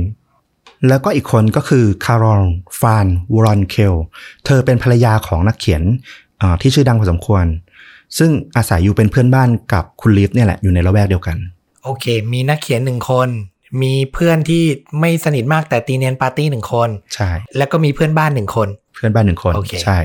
ซึ่งที่ชั้นบนของบ้านเนี่ยตำรวจก็ได้พบร่างของอดีตซูเปอร์แมนวัย45ปี หรือคุณจอร์จรีฟเนี่ยนอนเปลือยจมกองเลือดอยู่ ลักษณะเนี่ยเขานั่งอยู่ตรงขอบเตียง ตัวนอนไปบนเตียง แล้วขาห้อยพาดอยู่ตรงขอบเตียงอืมระหว่างเท้าทั้งสองข้างที่พาดอยู่ที่พื้นเนี่ย มีอาวุธปืนลูเกอร์จุด30ตกอยู่ มีบาดแผลถูกยิงที่ศีรษะทะลุสมองอื้อหือเลือดเนี่ย สาดกระจายฟุ้งไปบนเพดาน แล้วก็ผนังของห้องอืมเรียกว่าเป็นภาพที่น่าสยดสยองไม่น้อยทีเดียว จากสภาพที่เห็นเนี่ย มันก็คงไม่ยากที่แบบ ทุกคนจะสรุปได้ว่ามันคือการฆ่าตัวตายอืม และตำรวจเองอะก็เชื่ออย่างนั้นเหมือนกัน คดีเนี้ยถูกปิดอย่างค่อนข้างจะรวดเร็ว โดยตำรวจสรุปการเสียชีวิตไว้ว่าเป็นการฆ่าตัวตาย แต่ที่น่าสนใจของคดีนี้ก็คือ คนในฮอลลีวูดอะไม่มีใครเลยสักคนที่เชื่อว่าจอร์ดลีฟฆ่าตัวตาย เพราะอะไร มันมีจุดที่น่าสงสัยที่เป็นปริศนาของคดีนี้อยู่หลายอย่าง มีการคาดการณ์ความเป็นไม่ได้ถึง3แบบออกมาอืมเป็นทฤษฎีที่เขาพูดถึงคดีนี้กันนะ หนึ่งการฆ่าตัวตาย คือถ้าฟังมาถึงตรงเนี้ยเราพอจะเข้าใจความคิดแล้วก็ปัญหาของตัวจอร์ดลิฟในขณะนี้ได้ดีแหละ คือเขากำลังอยู่ในจุดที่ตกต่ำทางอาชีพการแสดง ในปีหลังๆเนี่ยเขาต้องใส่ชุดซูเปอร์แมนที่เขาไม่ชอบเนี่ยออกไปใช้หากิน ไปเล่นมวยปล้ำมั่ง ออกทัวร์แสดงร้องเพลงบ้างอืมคือเรียกว่าถ้ามองในแง่ของคนที่คิดว่าตัวเองเป็นนักแสดงอาชีพ แล้วต้องมาทำอะไรพวกเนี้ยมันคือการเต้นกินรำกินของแท้ นึกออกเออมันคือเกียรติยศในฐานะนักแสดงมันหายไปแล้ว ใช่ มันคือเกาะตัวละครที่ตัวเองเคยแสดงหากินน่ะ ใช่ คือมันค่อนข้างแบบเศร้านะ แล้วก็มีการวิเคราะห์ในการในภายหลัง เพราะว่าตอนนั้นมันยังไม่ได้เป็นโรคที่นิยมว่าจริง ๆ จอร์จรีฟน่าจะมีภาวะของโรคซึมเศร้า อืมแล้วก็ในเย็นวันนั้นเนี่ยตามคำให้การของคอนดอนนักเขียนที่เป็นเพื่อนเนี่ยเขาบอกว่าเย็นวันนั้นเนี่ยเขาแล้วก็จอร์จรีฟแล้วก็เลมอนเนี่ย ได้ไปทานข้าวเย็นด้วยกัน แล้วเลมอนกับตัวจอร์จรีฟเนี่ยก็ทะเลาะกันต่อหน้าเขาอืมก่อนที่ทั้งสามเนี่ยจะกลับมาที่บ้านของจอร์จรีฟในตอนช่วงค่ำๆซึ่งเขาก็บอกว่าจริง ๆ แล้วเนี่ยด้วยปัญหาชีวิต ปัญหาคู่ชีวิต ปัญหาส่วนตัวปัญหาการงาน รวมถึงจุดสำคัญอีกจุดหนึ่งเนี่ยก็เกิดขึ้นในช่วงเที่ยงคืนของคืนวันนั้นด้วย อย่างที่บอกเนี่ยในบ้านตอนช่วงหัวค่ำเนี่ยก็คือมีจอร์จรีฟมีเลมอนแล้วก็มีคอนดอนอืมอยู่ 3 คน ปรากฏว่าตอนช่วงค่ำๆดึกๆเนี่ยจอร์จรีฟก็ขอขึ้นนอน แล้วก็ถึงเวลาเวลาราวๆเที่ยงคืนเนี่ยวิลเลียมบลิสกับคุณคารอลเนี่ยก็ได้มาสมทบกับแก๊งปาร์ตี้ด้านล่างสองคนนี้คือใครนะอ่าวิลเลียมบลิสก็คือคนที่บังเอิญผ่านมาแล้วก็มาร่วมปาร์ตี้แล้วก็คุณคารอลเนี่ยก็คือเพื่อนบ้านที่อยู่ในละแวกเดียวกัน ก็มาร่วมปาร์ตี้เดียวกัน ปรากฏว่าปาร์ตี้เนี่ยค่อนข้างเสียงดังมากทีเดียวทำให้จอห์นลีฟเนี่ยตื่นขึ้นมา แล้วก็ลงมาแบบหัวฟาดหัวเวียงอืม เขาก็คงแสดงอารมณ์หงุดหงิดให้เห็น แต่ด้วยความที่อาจจะเป็นแขกในบ้านเนี่ยเขาคงแบบหงุดหงิดใส่ได้ไม่เต็มที่ เขาก็มาร่วมกินเหล้าเล็กน้อย แล้วก็กลับขึ้นนอน โดยที่อารมณ์เนี่ยก็เรียกว่าไม่ได้ดีขึ้นเท่าไหร่หรอกนึกออกคนที่หลับไปแล้วแล้วต้องตื่นใช่แบบยังนอนไม่เต็มอิ่มอะอืมอืมซึ่งหลังจากที่เขาขึ้นไปนี่แหละ ก็เป็นจุดที่แขกที่อยู่ด้านล่างรวมถึงเลมอนเนี่ยได้ยินเสียงปืนดังขึ้นอืมอืมสำหรับคอนดอนเนี่ยเขาก็เลยมองว่า เหตุการณ์ที่เล่ามาทั้งหมดเนี่ย มันก็น่าจะเป็นจุดหนึ่งที่ทำให้ตัวจอร์จรีฟเนี่ยตัดสินใจฆ่าตัวตายได้ ด้วยอาการโรคซึมเศร้า มีความกดดันหลาย ๆ อย่างอยู่แล้ว แล้วคืนนั้นก็ค่อนข้างหงุดหงิด ผสมกับกินเหล้าเข้าไปอีกอืมทำให้เขาอาจจะตัดสินใจคิดสั้นได้ง่าย ๆ เหมือนกัน ซึ่งต้องบอกว่าจอร์จรีฟเนี่ยเป็นนักดื่มตัวยงเลยอ่าซึ่งเมื่อประกอบตามเนี้ยตำรวจรวมถึงตัวเลมอนเองเนี่ยก็อยากให้ทุกคนเชื่อเหมือนกันว่าจอร์จรีฟเนี่ยฆ่าตัวตาย แต่มาถึงแนวความเป็นไปได้ที่สองที่ทำให้เกิดความน่าสงสัยในหมู่คนที่รู้เรื่องของคดีนี้ ก็คือคำให้การอันแปลกประหลาดของพยานแต่ละคนที่อยู่ในที่เกิดเหตุ รวมถึงหลักฐานบางอย่างที่อยู่ในห้องนอนของรีฟด้วย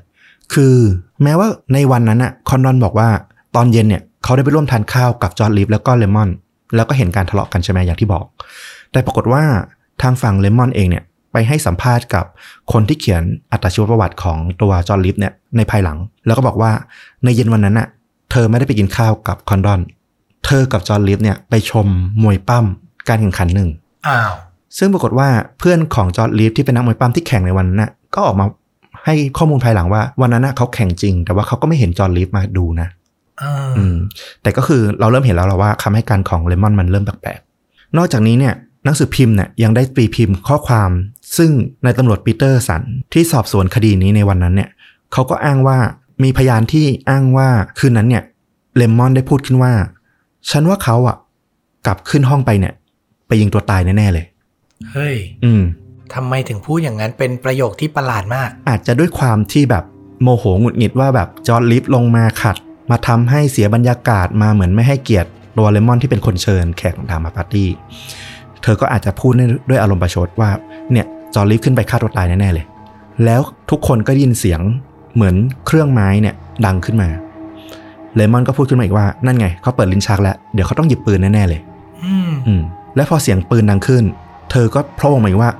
นั่นไงฉันว่าแล้วเฮ้ยอืมซึ่งมันดูแปลกๆเนาะแปลกมาก ในฐานะคนรักด้วย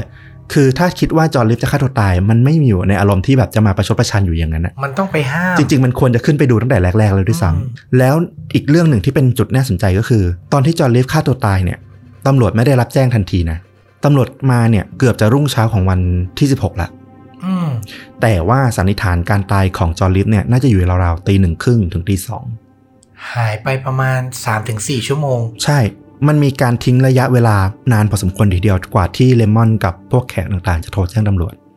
ซึ่งตำรวจก็ให้เหตุผลกับสื่อไปนะว่า ตอนที่เขาไปพบเนี่ย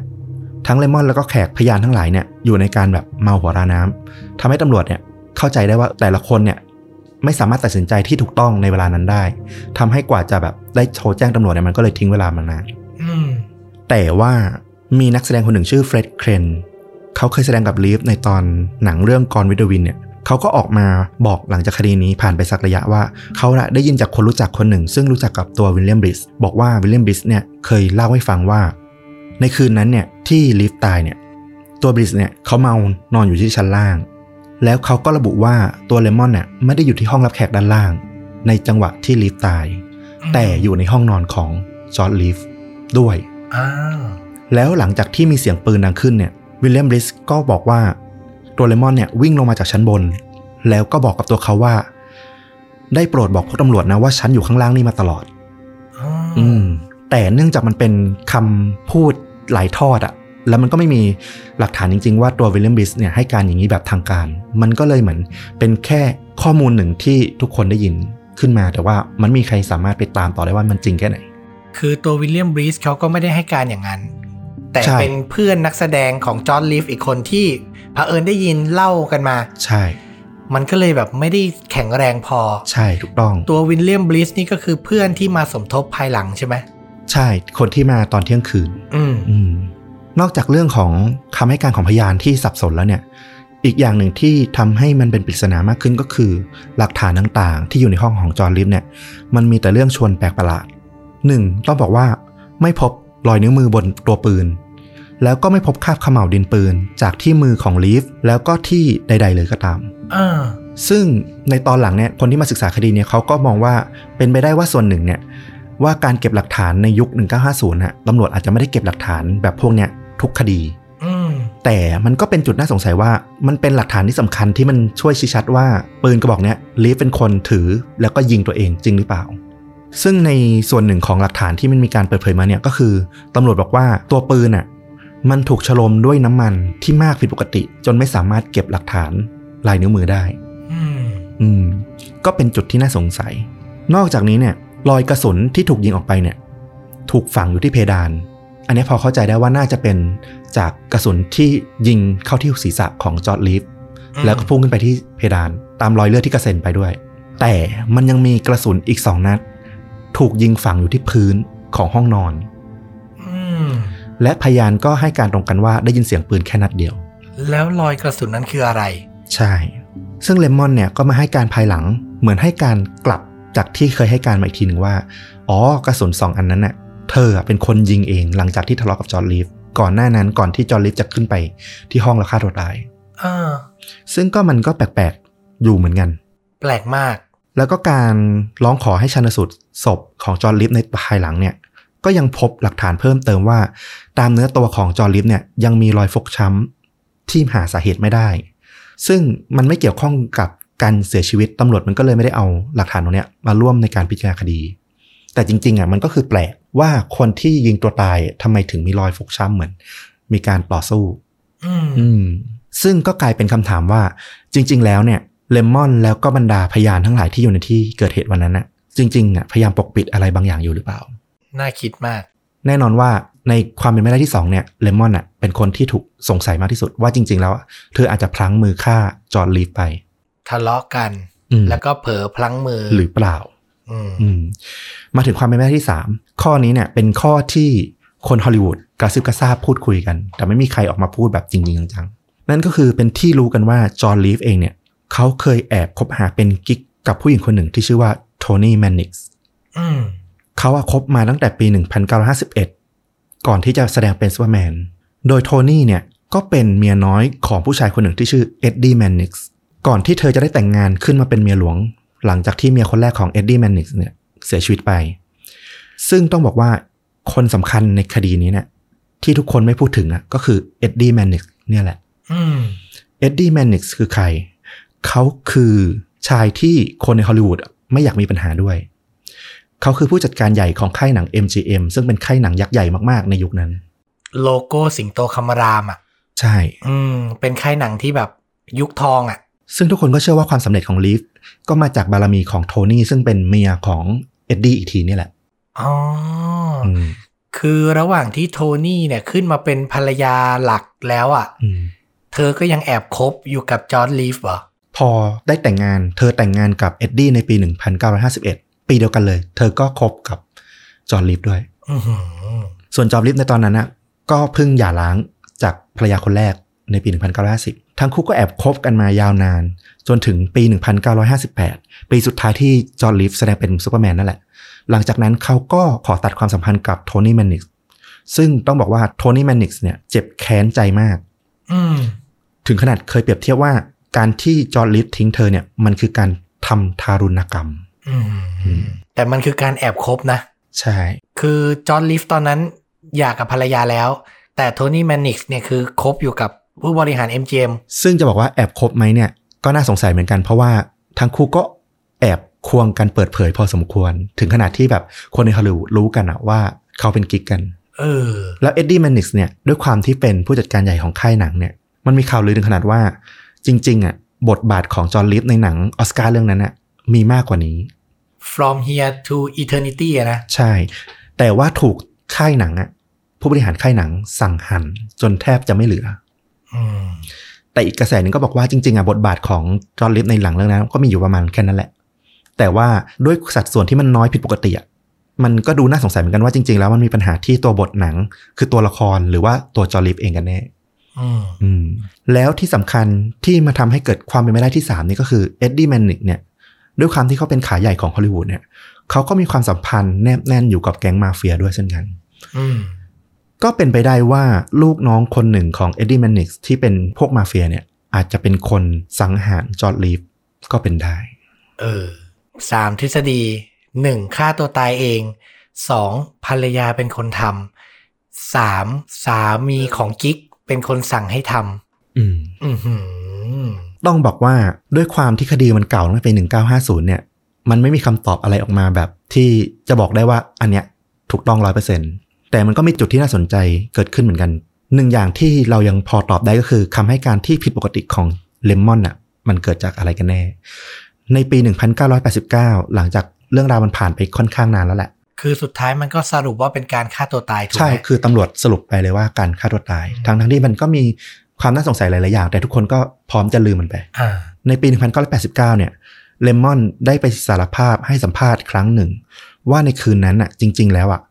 มันมีบุคคลอีกสองคนที่มาอยู่ในเหตุการณ์นั้นอืมที่ไม่เคยถูกพูดถึงมาก่อน เรื่องของเรื่องที่เกิดขึ้นจริง ๆ ก็คือ หลังจากได้ยินเสียงปืนดังเนี่ย สิ่งแรกที่เลมอนทำเนี่ยก็คือ ไปพบศพของจอร์จรีฟแล้วเธอก็รีบหาเพื่อนของเธอคือคาร์รอล อย่างที่เล่าไปตอนแรกคือคาร์รอลเป็นเพื่อนบ้านที่อยู่ในละแวกเดียวกัน แล้วก็เป็นภรรยาของนักเขียนคนหนึ่ง ซึ่งอาจจะมีชื่อเสียงเหมือนกันในฮอลลีวูดแต่วันนั้นน่ะเธอมาคนเดียว เย็นวันนั้นน่ะเธอมาในชุดนอนที่ค่อนข้างยั่วยวนทีเดียวอืมสภาพหลังจากที่เลมอนไปเจอคาร์รอลหลังจากที่จอร์จรีฟตายเนี่ยก็คือ เธออะนอนไม่ได้สติอยู่บนเตียงกับคอนดอน เพื่อนนักเขียนของจอร์จรีฟอ๋อ ในความเป็นจริงก็คือคอนดอนกับคาร์รอลอะแอบกิ๊กกันอยู่ เป็นชู้กันอยู่ และการที่ตำรวจจะมาเจอสภาพของทั้งคู่อย่างเงี้ย มันจะกลายเป็นปัญหาครอบครัวของทางแครอลอืมทำให้เลมอนอะ ไม่ตัดสินใจโทรแจ้งตำรวจทันที แต่กลับโทรบอกให้บุคคลอีกสองคนอะ มาช่วยรับคาร์รอลกลับบ้าน แล้วก็พาคอนดอนกลับบ้าน แต่ตัวคอนดอนเนี่ยปฏิเสธที่จะกลับด้วยเหตุผลว่า การที่เขาจะหนีออกไปจากที่เกิดเหตุอะมันยิ่งดูเป็นพิรุธมากกว่า อืม เพราะว่าเขามาตั้งแต่เย็นแล้ว มันไม่มีเหตุอะไรที่แบบ อยู่ดีๆเขาจะหายไปกลางคืนอ่าอืมแต่สุดท้ายก็คือแครอลเนี่ย ก็ได้ออกจากบ้านไปก่อนที่ตำรวจจะมาถึง ซึ่งคำให้การของแครอลทั้งหลายที่สืบสวนกันก็เชื่อว่าตำรวจน่าจะโทรไปสัมภาษณ์หรืออาจจะนัดสัมภาษณ์ในภายหลัง ไม่ได้สัมภาษณ์ในที่เกิดเหตุ แล้วก็คำให้การอีกอันหนึ่งที่น่าสนใจมากๆก็คือ มีชายคนหนึ่งที่ชื่อเอ็ดเวิร์ดลอสซี่เขามาพูดในรายการทีวี ในปี 1999 ว่า เขาคือคนที่ได้อยู่กับโทนี่แมนนิกส์ในวันที่เธอกำลังจะตายอ่าโดยในวันนั้นเนี่ยก็คือเชิญบาทหลวงมา สวดให้พรก็คือใกล้จะสิ้นลมอะเขาบอกว่าโทนี่แมนนิกส์เนี่ยได้สารภาพบาทกับบาทหลวงว่าเธออะเป็นสาเหตุที่ทำให้จอห์นลีฟตายอืมอืมแต่ด้วยการที่คำพูดเนี่ยมันเป็นคำพูดลอยๆ ของผู้ชายคนหนึ่ง ที่มันอ้างอิงอะไรไม่ได้อะมันก็เลยไม่มีการลื้อฟื้นคดีนั้นจริงจัง แต่เอ็ดเวิร์ด ลอสซี่คนเนี้ยเขาก็บอกว่าที่เขายอมเก็บความลับนี้มานานจนถึงปี 1999 ถึงเพิ่งมาเปิดเผยเนี่ย ก็เพราะว่าเขากลัวอิทธิพลของเอ็ดดี้แมนนิกส์ในตอนนั้น ซึ่งในปีเนี้ยในตอนเนี้ยเขามั่นใจแล้วว่ามันไม่น่าจะเหลือลูกน้องหรืออิทธิพลอะไรของเอ็ดดี้แมนนิกส์ที่จะมาฆ่าเขาได้ละในปี 1999 นั้นเอ็ดดี้แมนนิกส์ยังอยู่ไหม โอ้ ไปนานแล้ว นานแล้วเหมือนกัน ใช่ คือคนที่เกี่ยวข้องกับเรื่องเนี้ยเสียชีวิตไปหมดใช่แล้วทำให้เขากล้ามาเปิดเผยเรื่องนี้ แต่มันก็มันค่อนข้างไร้น้ำหนัก อืม แต่ว่ามันก็เป็นจุดที่น่าสนใจเหมือนกันว่า มันเคยมีเหตุการณ์นี้เกิดขึ้น อืม ก็อาจเป็นไปได้ที่ว่าการตายของจอร์จรีฟอาจจะมีส่วนเกี่ยวข้องกับโทนี่แมนนิกส์ไม่ทางใดก็ทางหนึ่ง อาจจะเป็นอารมณ์หึงหวงของเอ็ดดี้แมนนิกส์นี่แหละใช่ไหม ใช่ สุดท้ายแล้วก็คือความเป็นไปได้ทั้ง 3 อันน่ะ มันก็ปลายเปิดให้กับใครที่ฟังเรื่องราวเนี่ย อยากจะเชื่อแบบไหนก็เชื่อแบบนั้น แต่ย้ำอีกทีว่าตำรวจสรุปว่าเป็นการฆ่าตัวตายใช่ที่เหลือคือเบาะแสที่ถูกนำมาประติดประต่อกัน แล้วก็คาดเดากันไปจากผู้ที่ติดตามเหตุการณ์ ถูกต้อง และเหตุการณ์เนี้ยมันก็ดังมากจนถูกเอามาสร้างเป็นหนังในปี 2006อืมโดยเรื่องราวเนี่ยก็คือเรื่องราวตามที่เล่าเลย แต่ตัวเอกในการเล่าเรื่องของเรื่องเนี้ยจะเป็นนักสืบคนหนึ่ง ซึ่งมาตามสืบคดีของจอร์ดลีฟเนี่ยในภายหลัง หนังเรื่องนี้มีชื่อว่า Hollywoodland คุ้นๆเหมือนกันนะอ่าตอนออกมามันแอบเงียบๆนิดหนึ่งเพราะมันออกแนวดราม่าในบ้านเราอาจจะไม่ได้แบบดังมาก คนที่แสดงเป็นจอร์จรีฟเนี่ยก็คือเบนแอฟเฟล็กอ่าอ่าแล้วก็คนที่แสดงเป็นโทนี่แมนนิกส์เนี่ยก็คือไดแอนเลนได้นักแสดงดัง ๆ มา พอสมควรเลยแหละ ส่วนนักสืบที่แสดงเป็นบทนำเดินเรื่องเนี่ยก็ได้เอเดรียนโบรดี้โอ้นี่ก็ระดับออสการ์ใช่จาก The Pianist ที่เล่นเป็นนักเปียโนในยุคสงครามโลก ถูกต้อง ซึ่งในหนังเองอะ่ะมันก็เล่าแบบนี้แหละ ก็คือตัวของเอเดรียนโบรดี้เนี่ยเขาทำการสืบ จนพบว่ามันมี 3 ทฤษฎีที่เป็นไปได้ แล้วหนังก็พยายามเล่าทั้ง 3 ทฤษฎี แล้วก็พยายามทิ้งไว้ให้คนดูคิดเอาเองว่าจะเชื่อแบบไหน แต่ว่าในหนังอะมันก็มีแอบบทสรุปไกลๆอยู่ว่า สุดท้ายแล้วตัวนักสืบเอเดรียนโบรดี้เนี่ยเขาเชื่อว่าน่าจะเป็นการฆ่าตัวตายเหรออืมก็เข้าใจได้นะ เพราะว่าในเหตุการณ์จริงอะ่ะอย่างที่บอกอะ่ะ ทุกอย่างมันเป็นไปได้แล้วก็คลุมเครือ การจะสร้างหนังแล้วมาปรักปรำใครสักคนอะ่ะมันดูเสี่ยงกว่าที่จะบอกว่าฆ่าตัวตายตามที่ตำรวจสรุป จบทางเนี้ยดีสุด ใช่ แต่ก็เป็นหนังที่เหมือนกระตุ้นความอยากรู้ ให้คนที่สนใจในเรื่องราวเนี้ยได้มาดูกันต่อ ถูกต้อง เออ น่าสนใจน่าสนใจน่าชม แล้วก็เดี๋ยวแปะเทรลเลอร์ไว้ที่ท็อปคอมเมนต์เหมือนเดิม อืมแล้วจากนั้นมันพัฒนาต่อไปเป็นคำสาปซูเปอร์แมนได้ยังไงอะก็คือพอมันมีการตายของจอร์จรีฟเนี่ย คนก็เริ่มแบบเริ่มโยงอะเฮ้ย ไอ้นักแสดงคนแรกอะเอลินอะก็ไม่ประสบความสำเร็จนะ แถมมันยังไม่เคยมีเรื่องของการสาปจากคนที่เขียนการ์ตูนด้วยว่าเออ ขอให้ไม่ไม่ประสบความสำเร็จจากหนังอะไรอย่างเงี้ยอืมอืมแล้วพอหลังจากนั้นอะพอคริสโตเฟอร์รีฟตกม้ามาอีกอะอัมพาตอะคนยิ่งแบบชัดเจนเลยนี่แหละคำสาปของคนที่แสดงเป็นซูเปอร์แมนก็เป็นเรื่องที่แบบอาถรรพ์ที่คิดไปได้อะอืมไม่ใช่แค่คนไทยนะ ที่คิดเรื่องอาถรรพ์อย่างนี้เนาะฝรั่งก็คิดนะครับ แต่อย่างหนึ่งที่ชัดเจนก็คือส่วนใหญ่ก็ไม่ค่อยประสบความสำเร็จจากบทบาทอื่นอีกแล้วอะหลังจากที่เป็นซูเปอร์แมนก็จริงอะ แต่เราจำเฮนรี่คาวิลตอนเขาเป็นตัวร้ายใน Mission Impossible ได้นะอืมอืมบทนั้นถือว่าโอเคนะใช่ใช่จริงๆเขาได้อยู่เขาได้เล่นในหนังที่นำแล้วเราจำเขาได้หลาย ๆ เรื่องเหมือนกัน เออเออหรืออย่างที่ฟลุกบอกคือนักเขียนถอนคำสาปแล้วได้เงินเท่าตามที่ต้องการแล้ว ใช่ก็อาจเป็นไปได้นะเออนะครับผมก็ว่ากันไป ก็เป็นเรื่องราวในฮอลลีวูด ตำนานบทหนึ่งที่น่าสนใจมากเลยทีเดียวอืมนะครับนำมาฝากกับเรื่องจริงยิ่งกว่าหนังในวันนี้ ฝากกดติดตาม กดไลค์ กดแชร์ กดกระดิ่งสำหรับคนที่ติดตามใน YouTube นะครับ Facebook b l o g i t Spotify ยังตามกันได้อยู่เหมือนเดิม กับช่องชนดูดะของเรา แล้วกลับมาพบกับเรื่องราวสุดเข้มข้นแบบนี้ได้ใหม่นะครับ ทุกวันจันทร์และวันพฤหัสสองทุ่มตรง ลงที่ YouTube ก่อนที่แรกนะครับผม วันนี้ลาไปก่อน สวัสดีครับ สวัสดีครับ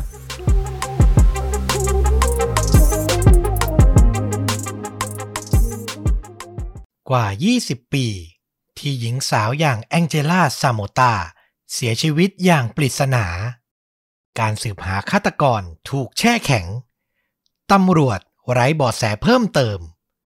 มีเพียงประกายความหวังสุดท้าย จากเพื่อนสาวคนสนิท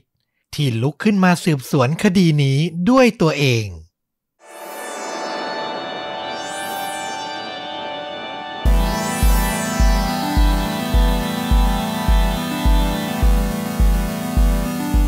สวัสดีครับ สวัสดีครับ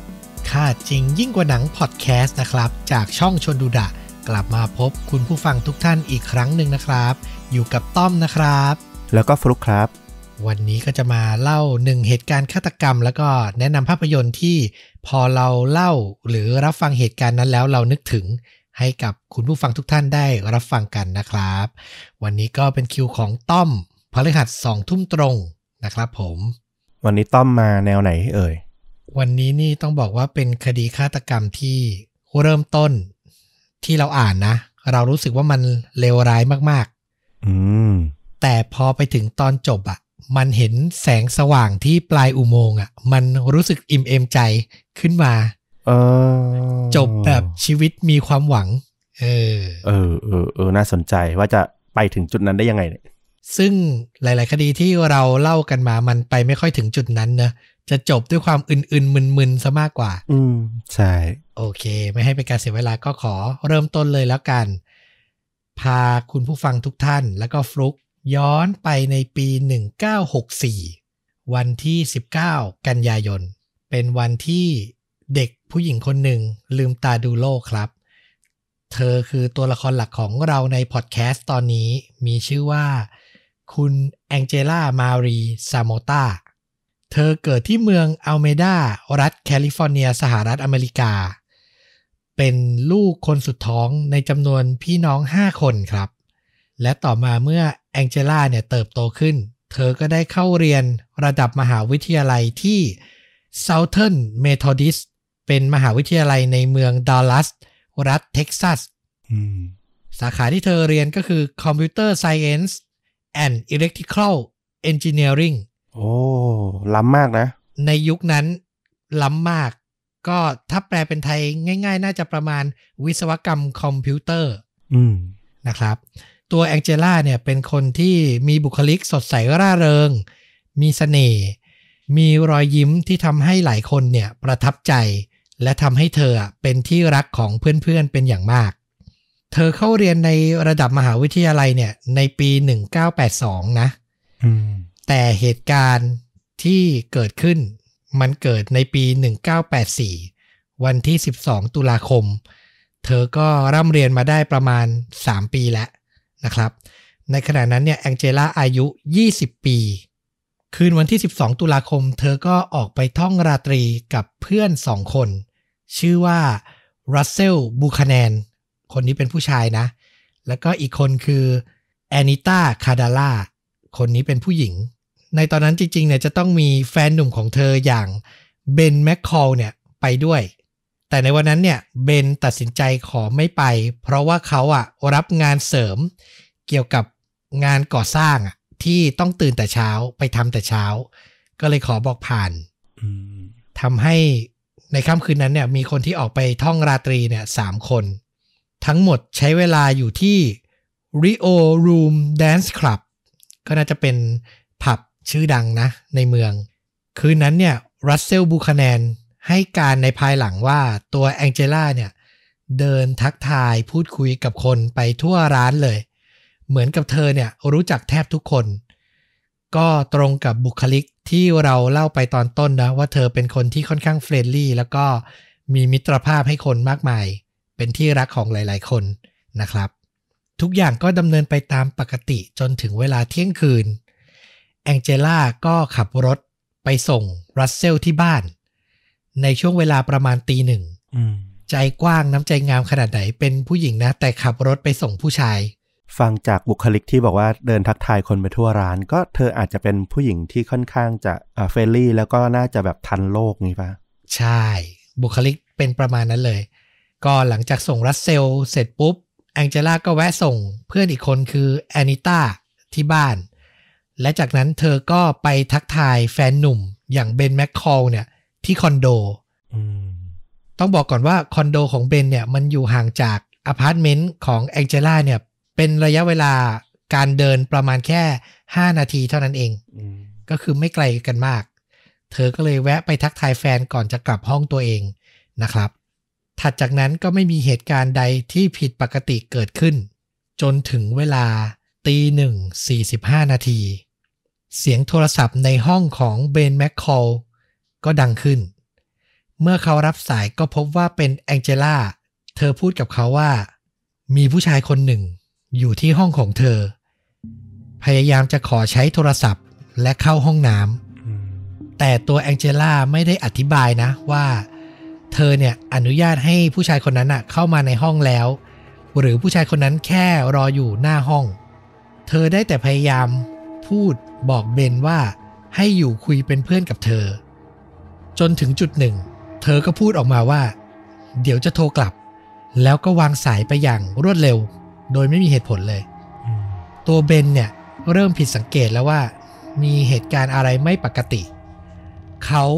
รอให้แองเจล่าโทรกลับมาอย่างที่เธอบอก แต่ก็ไม่มีการโทรกลับ สุดท้ายเบนจึงตัดสินใจเป็นฝ่ายโทรไป แต่ก็ไม่มีคนรับสาย ในที่สุดเขาจึงตัดสินใจ เดินไปหาแองเจล่าที่อพาร์ตเมนต์เคาะประตู แต่ก็ไม่มีเสียงตอบรับ ต้องบอกว่าในตอนนั้นเนี่ย ในปี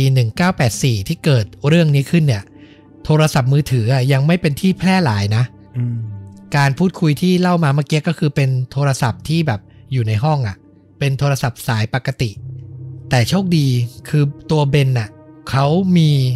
รศัพท์มือถือแบบรุ่นโบราณเลยที่เราเคยเห็นเห็นกันเนี่ยติดตัวอยู่เครื่องหนึ่ง เขาจึงต่อสายโทรหาตำรวจได้ ในเวลาประมาณตีสองสิบเจ็ดนาที ก็คือยืนโทรศัพท์อยู่หน้าห้องแองเจล่าเลยอืมเวลาต่อมาเมื่อตำรวจสายสืบทั้งสองคนมาถึง ก็เป็นตำรวจหนุ่มหนึ่งคน แล้วก็ตำรวจสุภาพสตรีหนึ่งคนอืมทั้งคู่ก็เริ่มจากการสังเกต ดูรถของแองเจล่าซึ่งก็จอดอยู่ปกติ ในที่จอดรถ พวกเขามาสังเกตต่อจากหน้าต่าง แล้วก็เสียง แล้วก็พบว่ามันไม่มีการเคลื่อนไหวภายในห้องเลย เงียบมากในที่สุดเจ้าหน้าที่ก็เลยตัดสินใจขอกุญแจห้องจากผู้จัดการอพาร์ตเมนต์เพื่อไขเข้าไป แล้วก็ได้พบกับแองเจล่าในสภาพนอนจมกองเลือด เสียชีวิตอยู่บนเตียง ร่างกายของเธอเนี่ยเปปลือยเปล่า ขาทั้งสองข้างอะ ห้อยลงมาทางด้านข้างของเตียงอืมนึกออกใช่ปะคือธรรมดา ขามันก็จะเหยียดตรงไปที่ปลายเตียง แต่เนี้ยขาสองข้างมันเหมือนแบบ ห้อยมาด้านข้างอะอ่าดวงตาของเองเจล่าในตอนนั้นเนี่ย เบิกโพลง หลังจากการตรวจสอบ ก็พบว่าบนร่างกายของเธอ มีบาดแผลที่เกิดจากการถูกแทงเนี่ยมากถึง 18 แผลอืมมีข้อมูลบางแหล่งเล่าว่า หัวใจของเธออะถูกควักออกมาวางบนหน้าอกอีกด้วย โอ้โห คือเป็นการฆาตกรรมที่แบบเลวร้ายมาก ๆ หลังจากการชันสูตรศพของเธอก็ได้บทสรุปออกมาว่า พบร่องรอยการข่มขืนอีกด้วยอืมก็เป็นการ ข่มขืนแล้วฆาตกรรม แต่ก็ค่าโหดมากเลยนะ ฟังสภาพศพแล้วสงสารมาก โหดร้ายมากๆนะครับ พักเรื่องของแองเจล่าไว้ก่อน ขออนุญาตตัดไปพบกับหญิงสาวอีกหนึ่งคนที่มีบทบาทสำคัญในพอดแคสต์ตอนนี้อืมเธอเนี่ยมีชื่อว่าเชล่าวิซอกกี้เป็นรูเมทและเพื่อนสนิทของแองเจล่าซามตานี่แหละ แต่ในค่ำคืนนั้นน่ะ โชคดีเล็กๆ ของเธอที่เธออะกลับไปพักผ่อนอยู่กับครอบครัวที่บ้านอืมหลังเกิดเหตุการณ์ร้ายแรงขึ้นกับแองเจล่าก็มีเสียงโทรศัพท์ดังขึ้นในบ้านของเธอ มันมาจากเพื่อนอีกคนหนึ่งที่มีชื่อว่าบาบาร่า ซึ่งโทรมาแล้ว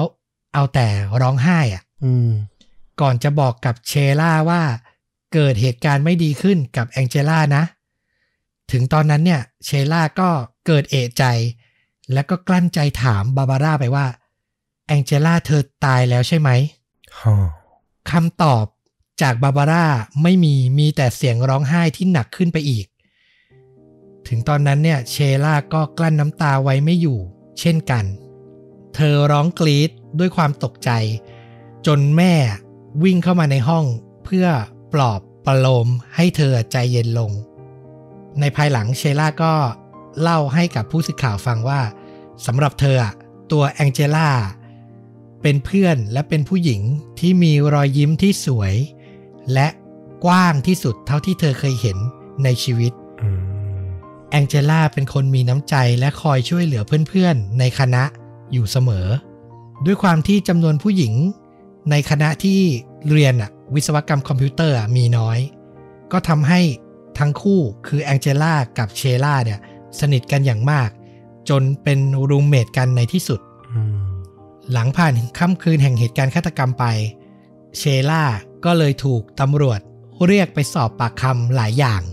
เกี่ยวกับรายละเอียดสถานที่ที่แองเจล่าชอบไป นอกจากเนี้ยตำรวจยัง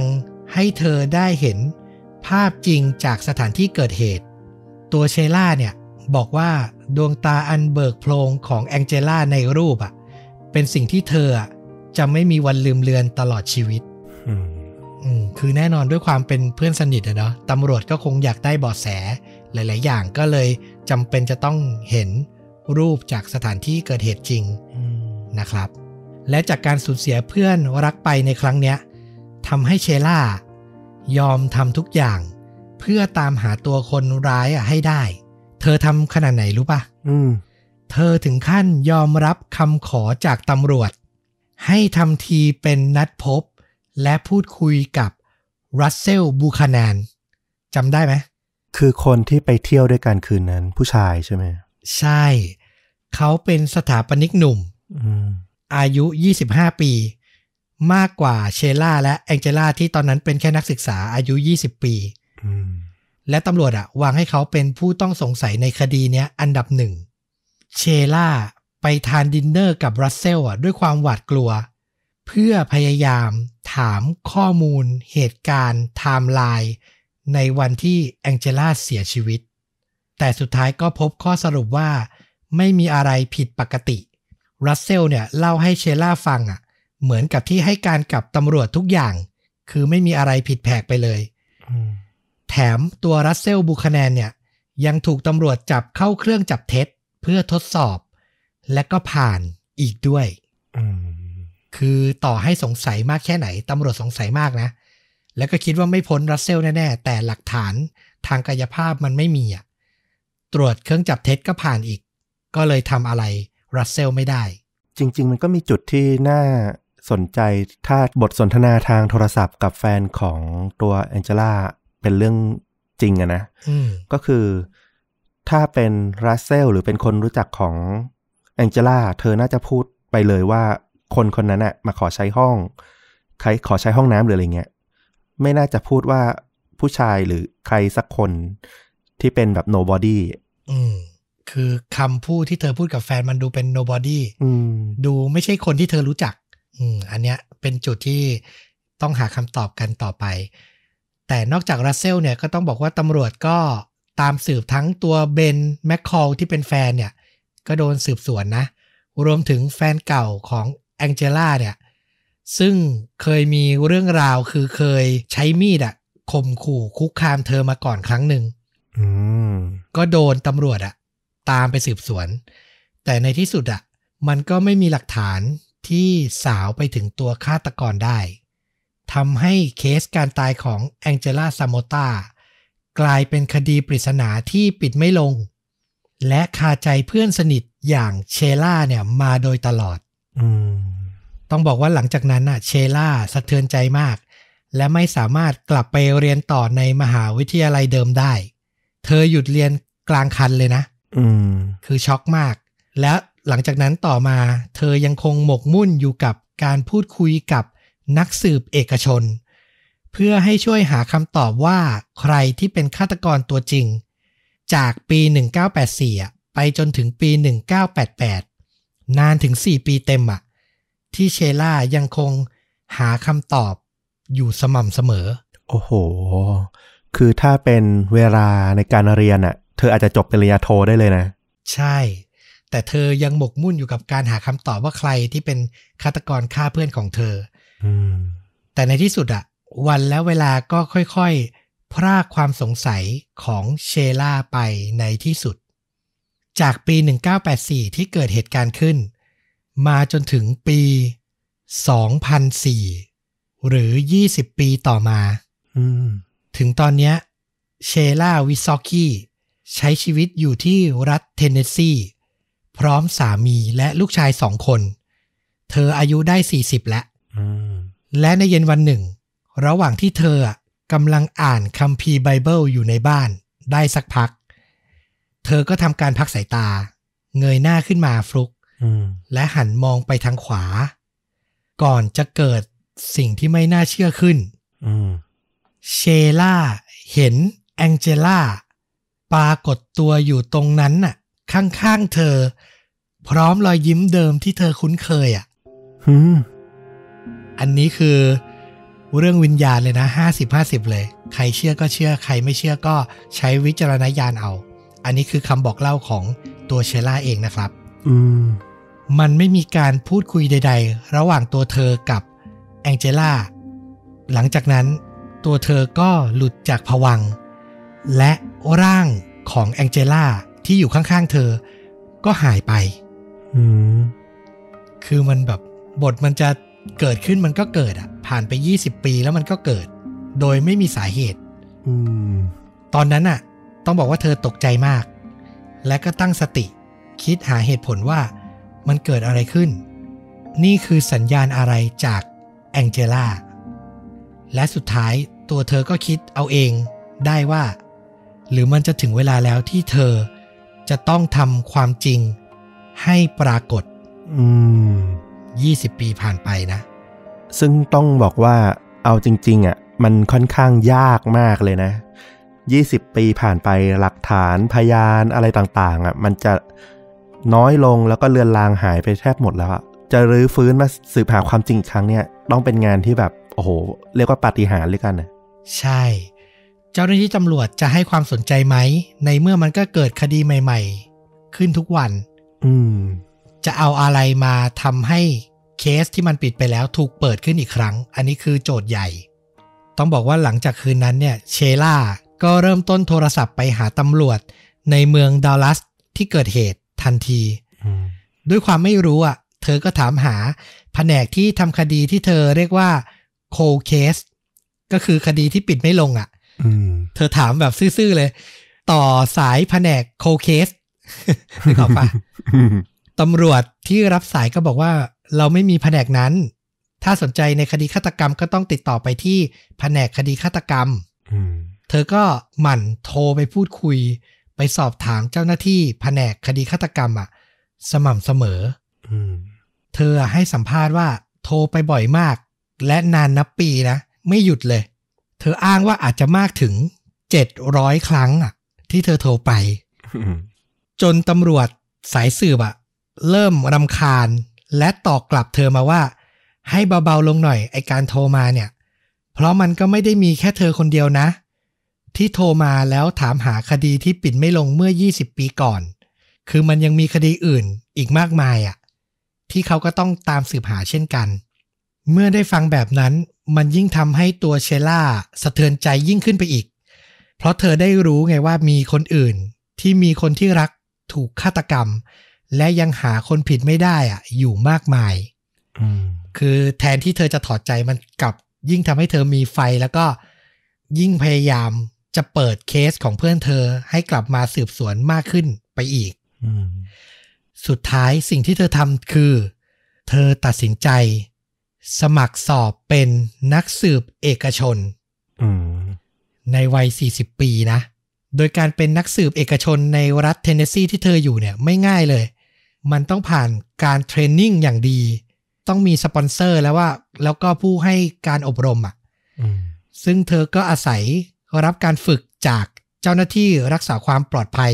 มืออาชีพ หรือที่เราเรียกกันว่าบอดี้การ์ดอะอืมซึ่งเป็นเพื่อนสนิทที่เธอรู้จัก คิดดูว่าแม่บ้านที่เรียนไม่จบมหาวิทยาลัยอะต้องมาเรียนรู้ข้อกฎหมาย เรียนรู้เรื่องราวเกี่ยวกับการกระทำผิดในรูปแบบไซเบอร์บูล i ิ g งอืมรวมถึงเรียนรู้การสะกดรอยตาม จนในที่สุด เธอก็สอบผ่านได้เป็นนักสืบเอกชนสมใจอืมทั้งหมดเนี้ยทำเพื่อเป้าหมายเดียวคือ หวังให้ตำรวจที่สืบคดีฆาตกรรมอะ สนใจเธอ และให้ความร่วมมือในการสืบสวนคดีแองเจล่าอีกครั้งหนึ่ง จากปี 2004 ความพยายามของเธอมาบรรลุผลในปี 2006อืม2ปีเต็มๆ เจ้าหน้าที่ตำรวจดัลลัส มอบหมายให้ตำรวจหญิงที่ชื่อว่าลินดาครัม สืบสวนคดีแองเจล่าอีกครั้ง คือในความรู้สึกของเชล่าก็รู้สึกว่าตำรวจไม่ได้คิดจะจริงจังหรอกขนาดหาตำรวจนักสืบมาก็เอาตำรวจหญิง ที่อาจจะไม่ได้เชี่ยวชาญคดีสักเท่าไหร่อะ มาให้เธอนึกออกปะเหมือนขอไปทีอะอืมอันนี้คือในความรู้สึกเชล่านะ แต่เมื่อเธอได้พบกับลินดาจริง ๆ และพูดคุยกันก็ทำให้เธอรู้ว่าตำรวจหญิงอย่างลินดามีความสามารถทำการบ้านมาอย่างดี และจริงจังกับการสืบสวนคดีแองเจล่าให้เธอมาก ๆ ถึงตอนนี้ผู้ต้องสงสัยอันดับหนึ่งยังคงเป็นรัสเซลบูคานาน และสิ่งที่สร้างความหวังในการหาผู้ร้ายได้ดีที่สุด ก็คือสิ่งที่เรียกว่า การทดสอบ DNA อืมต้องบอกว่าในปี 1984อะเทคโนโลยี DNA อะยังอยู่ในช่วงเริ่มต้น และมีความคลาดเคลื่อนเนี่ยค่อนข้างสูง ยังไม่ถูกใช้จริงอืมแต่ในยุคเนี้ยปี 2006อะมันทันสมัย และก็สามารถใช้ได้จริง 100%แล้ว และอีกเบอดแสหนึ่งที่สำคัญที่ทำให้เชลล่าเซอร์ไพรส์ก็คือ ตอนแรกที่เธอโทรศัพท์พูดคุยกับตำรวจดัลลัสอะอืมเขาบอกว่ามันเกิดเหตุการณ์น้ำท่วมใหญ่ขึ้น แล้วมันก็พัดพาเอาหลักฐานในที่เกิดเหตุคดีแองเจล่าหายไปแล้วอ้าวหายไปหลายปีแล้วเออแต่เมื่อเจ้าหน้าที่ตำรวจหญิงอย่างลินดาคลัมอะมาช่วยสืบสวนอะ กลับพบว่าหลักฐานทั้งหมดอะ ยังอยู่ครบเลย อืมคือเหมือนเจ้าหน้าที่ตำรวจตอบ เธอแบบขอไปทีมากๆอะ คือมันไม่ได้มีการทำอะไรที่จริงจังอะ คือมันอาจจะมีเหตุการณ์น้ำท่วมจริง พัดห้องหลักฐานจริงอืมแต่หลักฐานในส่วนของคดีนี้ไม่ได้สูญหายตามที่เข้าใจอย่างนั้นถูกไหมถูกต้องถูกต้องสุดท้ายอะ ลินดาคลัมก็เลยนำเลือด อสุจิ และเล็บมือที่พบในที่เกิดเหตุอะ ไปทดสอบ DNA อืม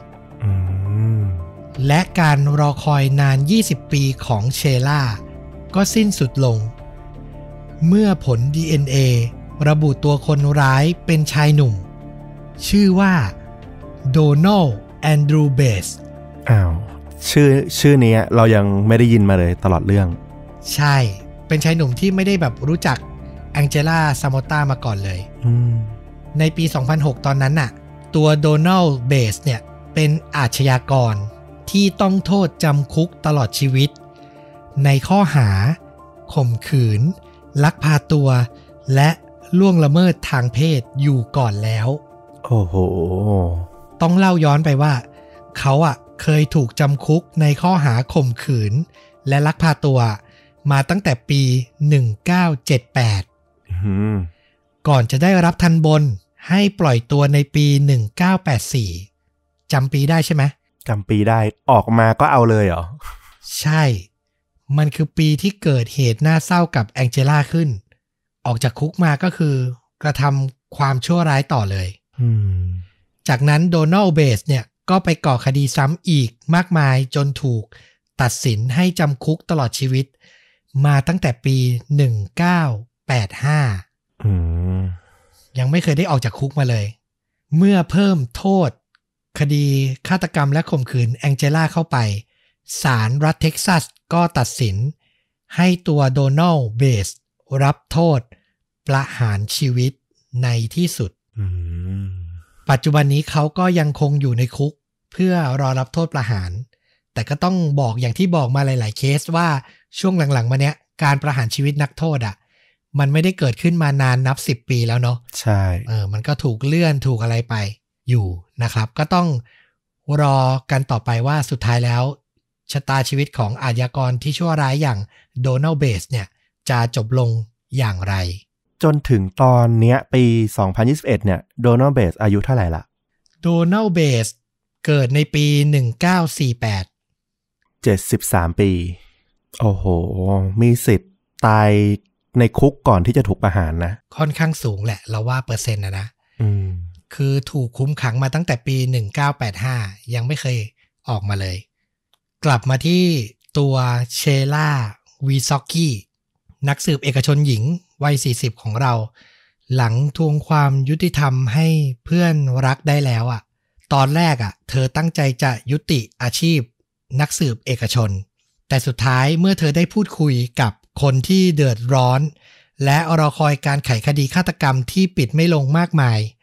เชลล่าก็ตัดสินใจทำอาชีพนักสืบเอกชนเพื่อช่วยเหลือ พวกเขาเหล่านั้นน่ะ ต่อไป เนี่ย ที่เราบอกว่าเป็นแสงเล็กๆ ของคดีฆาตกรรมในวันนี้ที่เรารู้สึกว่าพอฟังจบแล้วเรามีความหวัง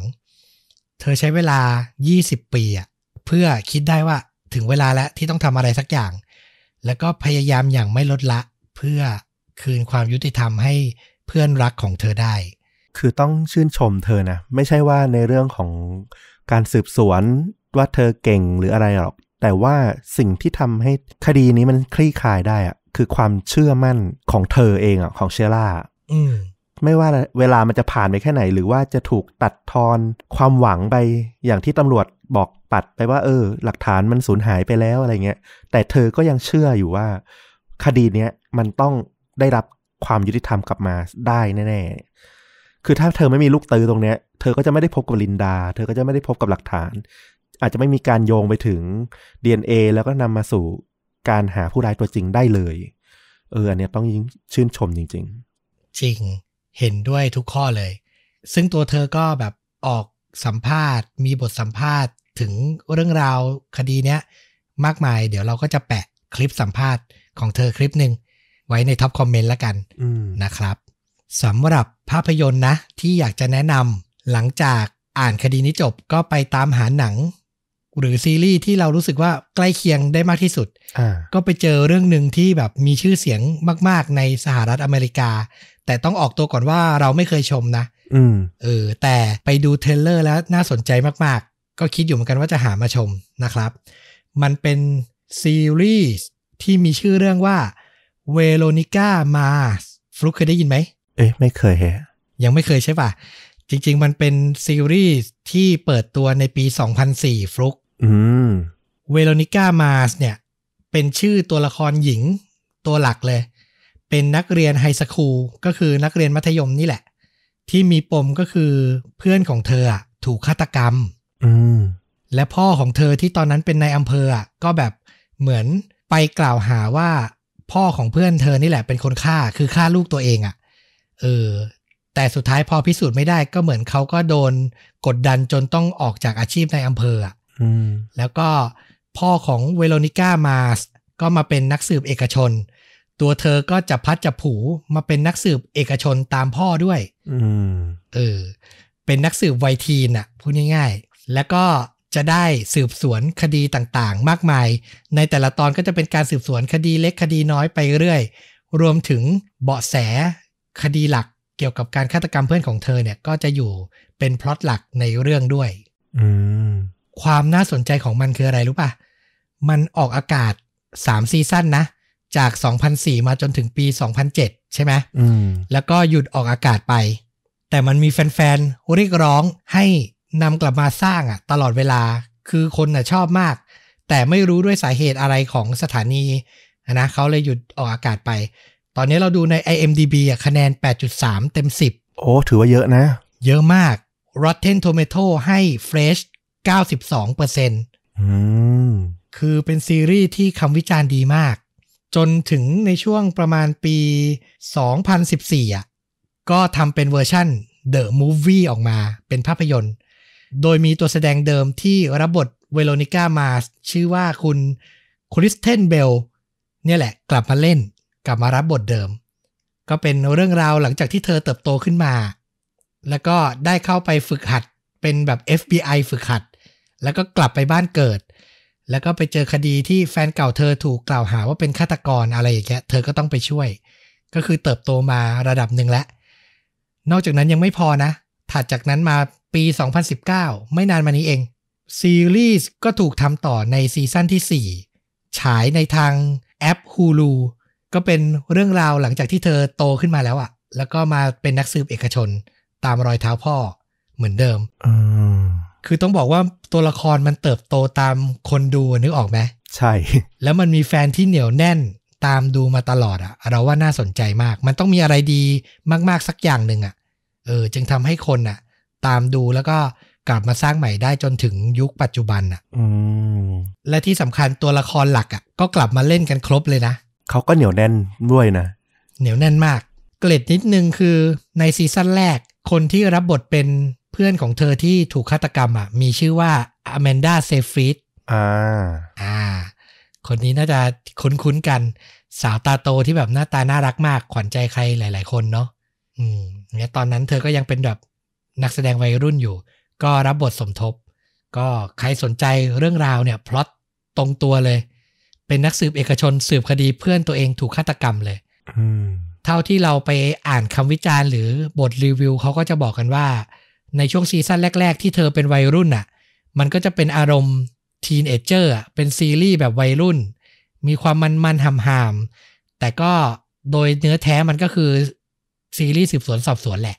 ส่วนซีซั่นหลังๆ ก็คือเริ่มเติบโตขึ้นมาเริ่มจริงจังในการสืบสวนแล้วแล้วก็คนดูก็จะมีความผูกพันกับตัวละครมากๆแหละ ประมาณนั้น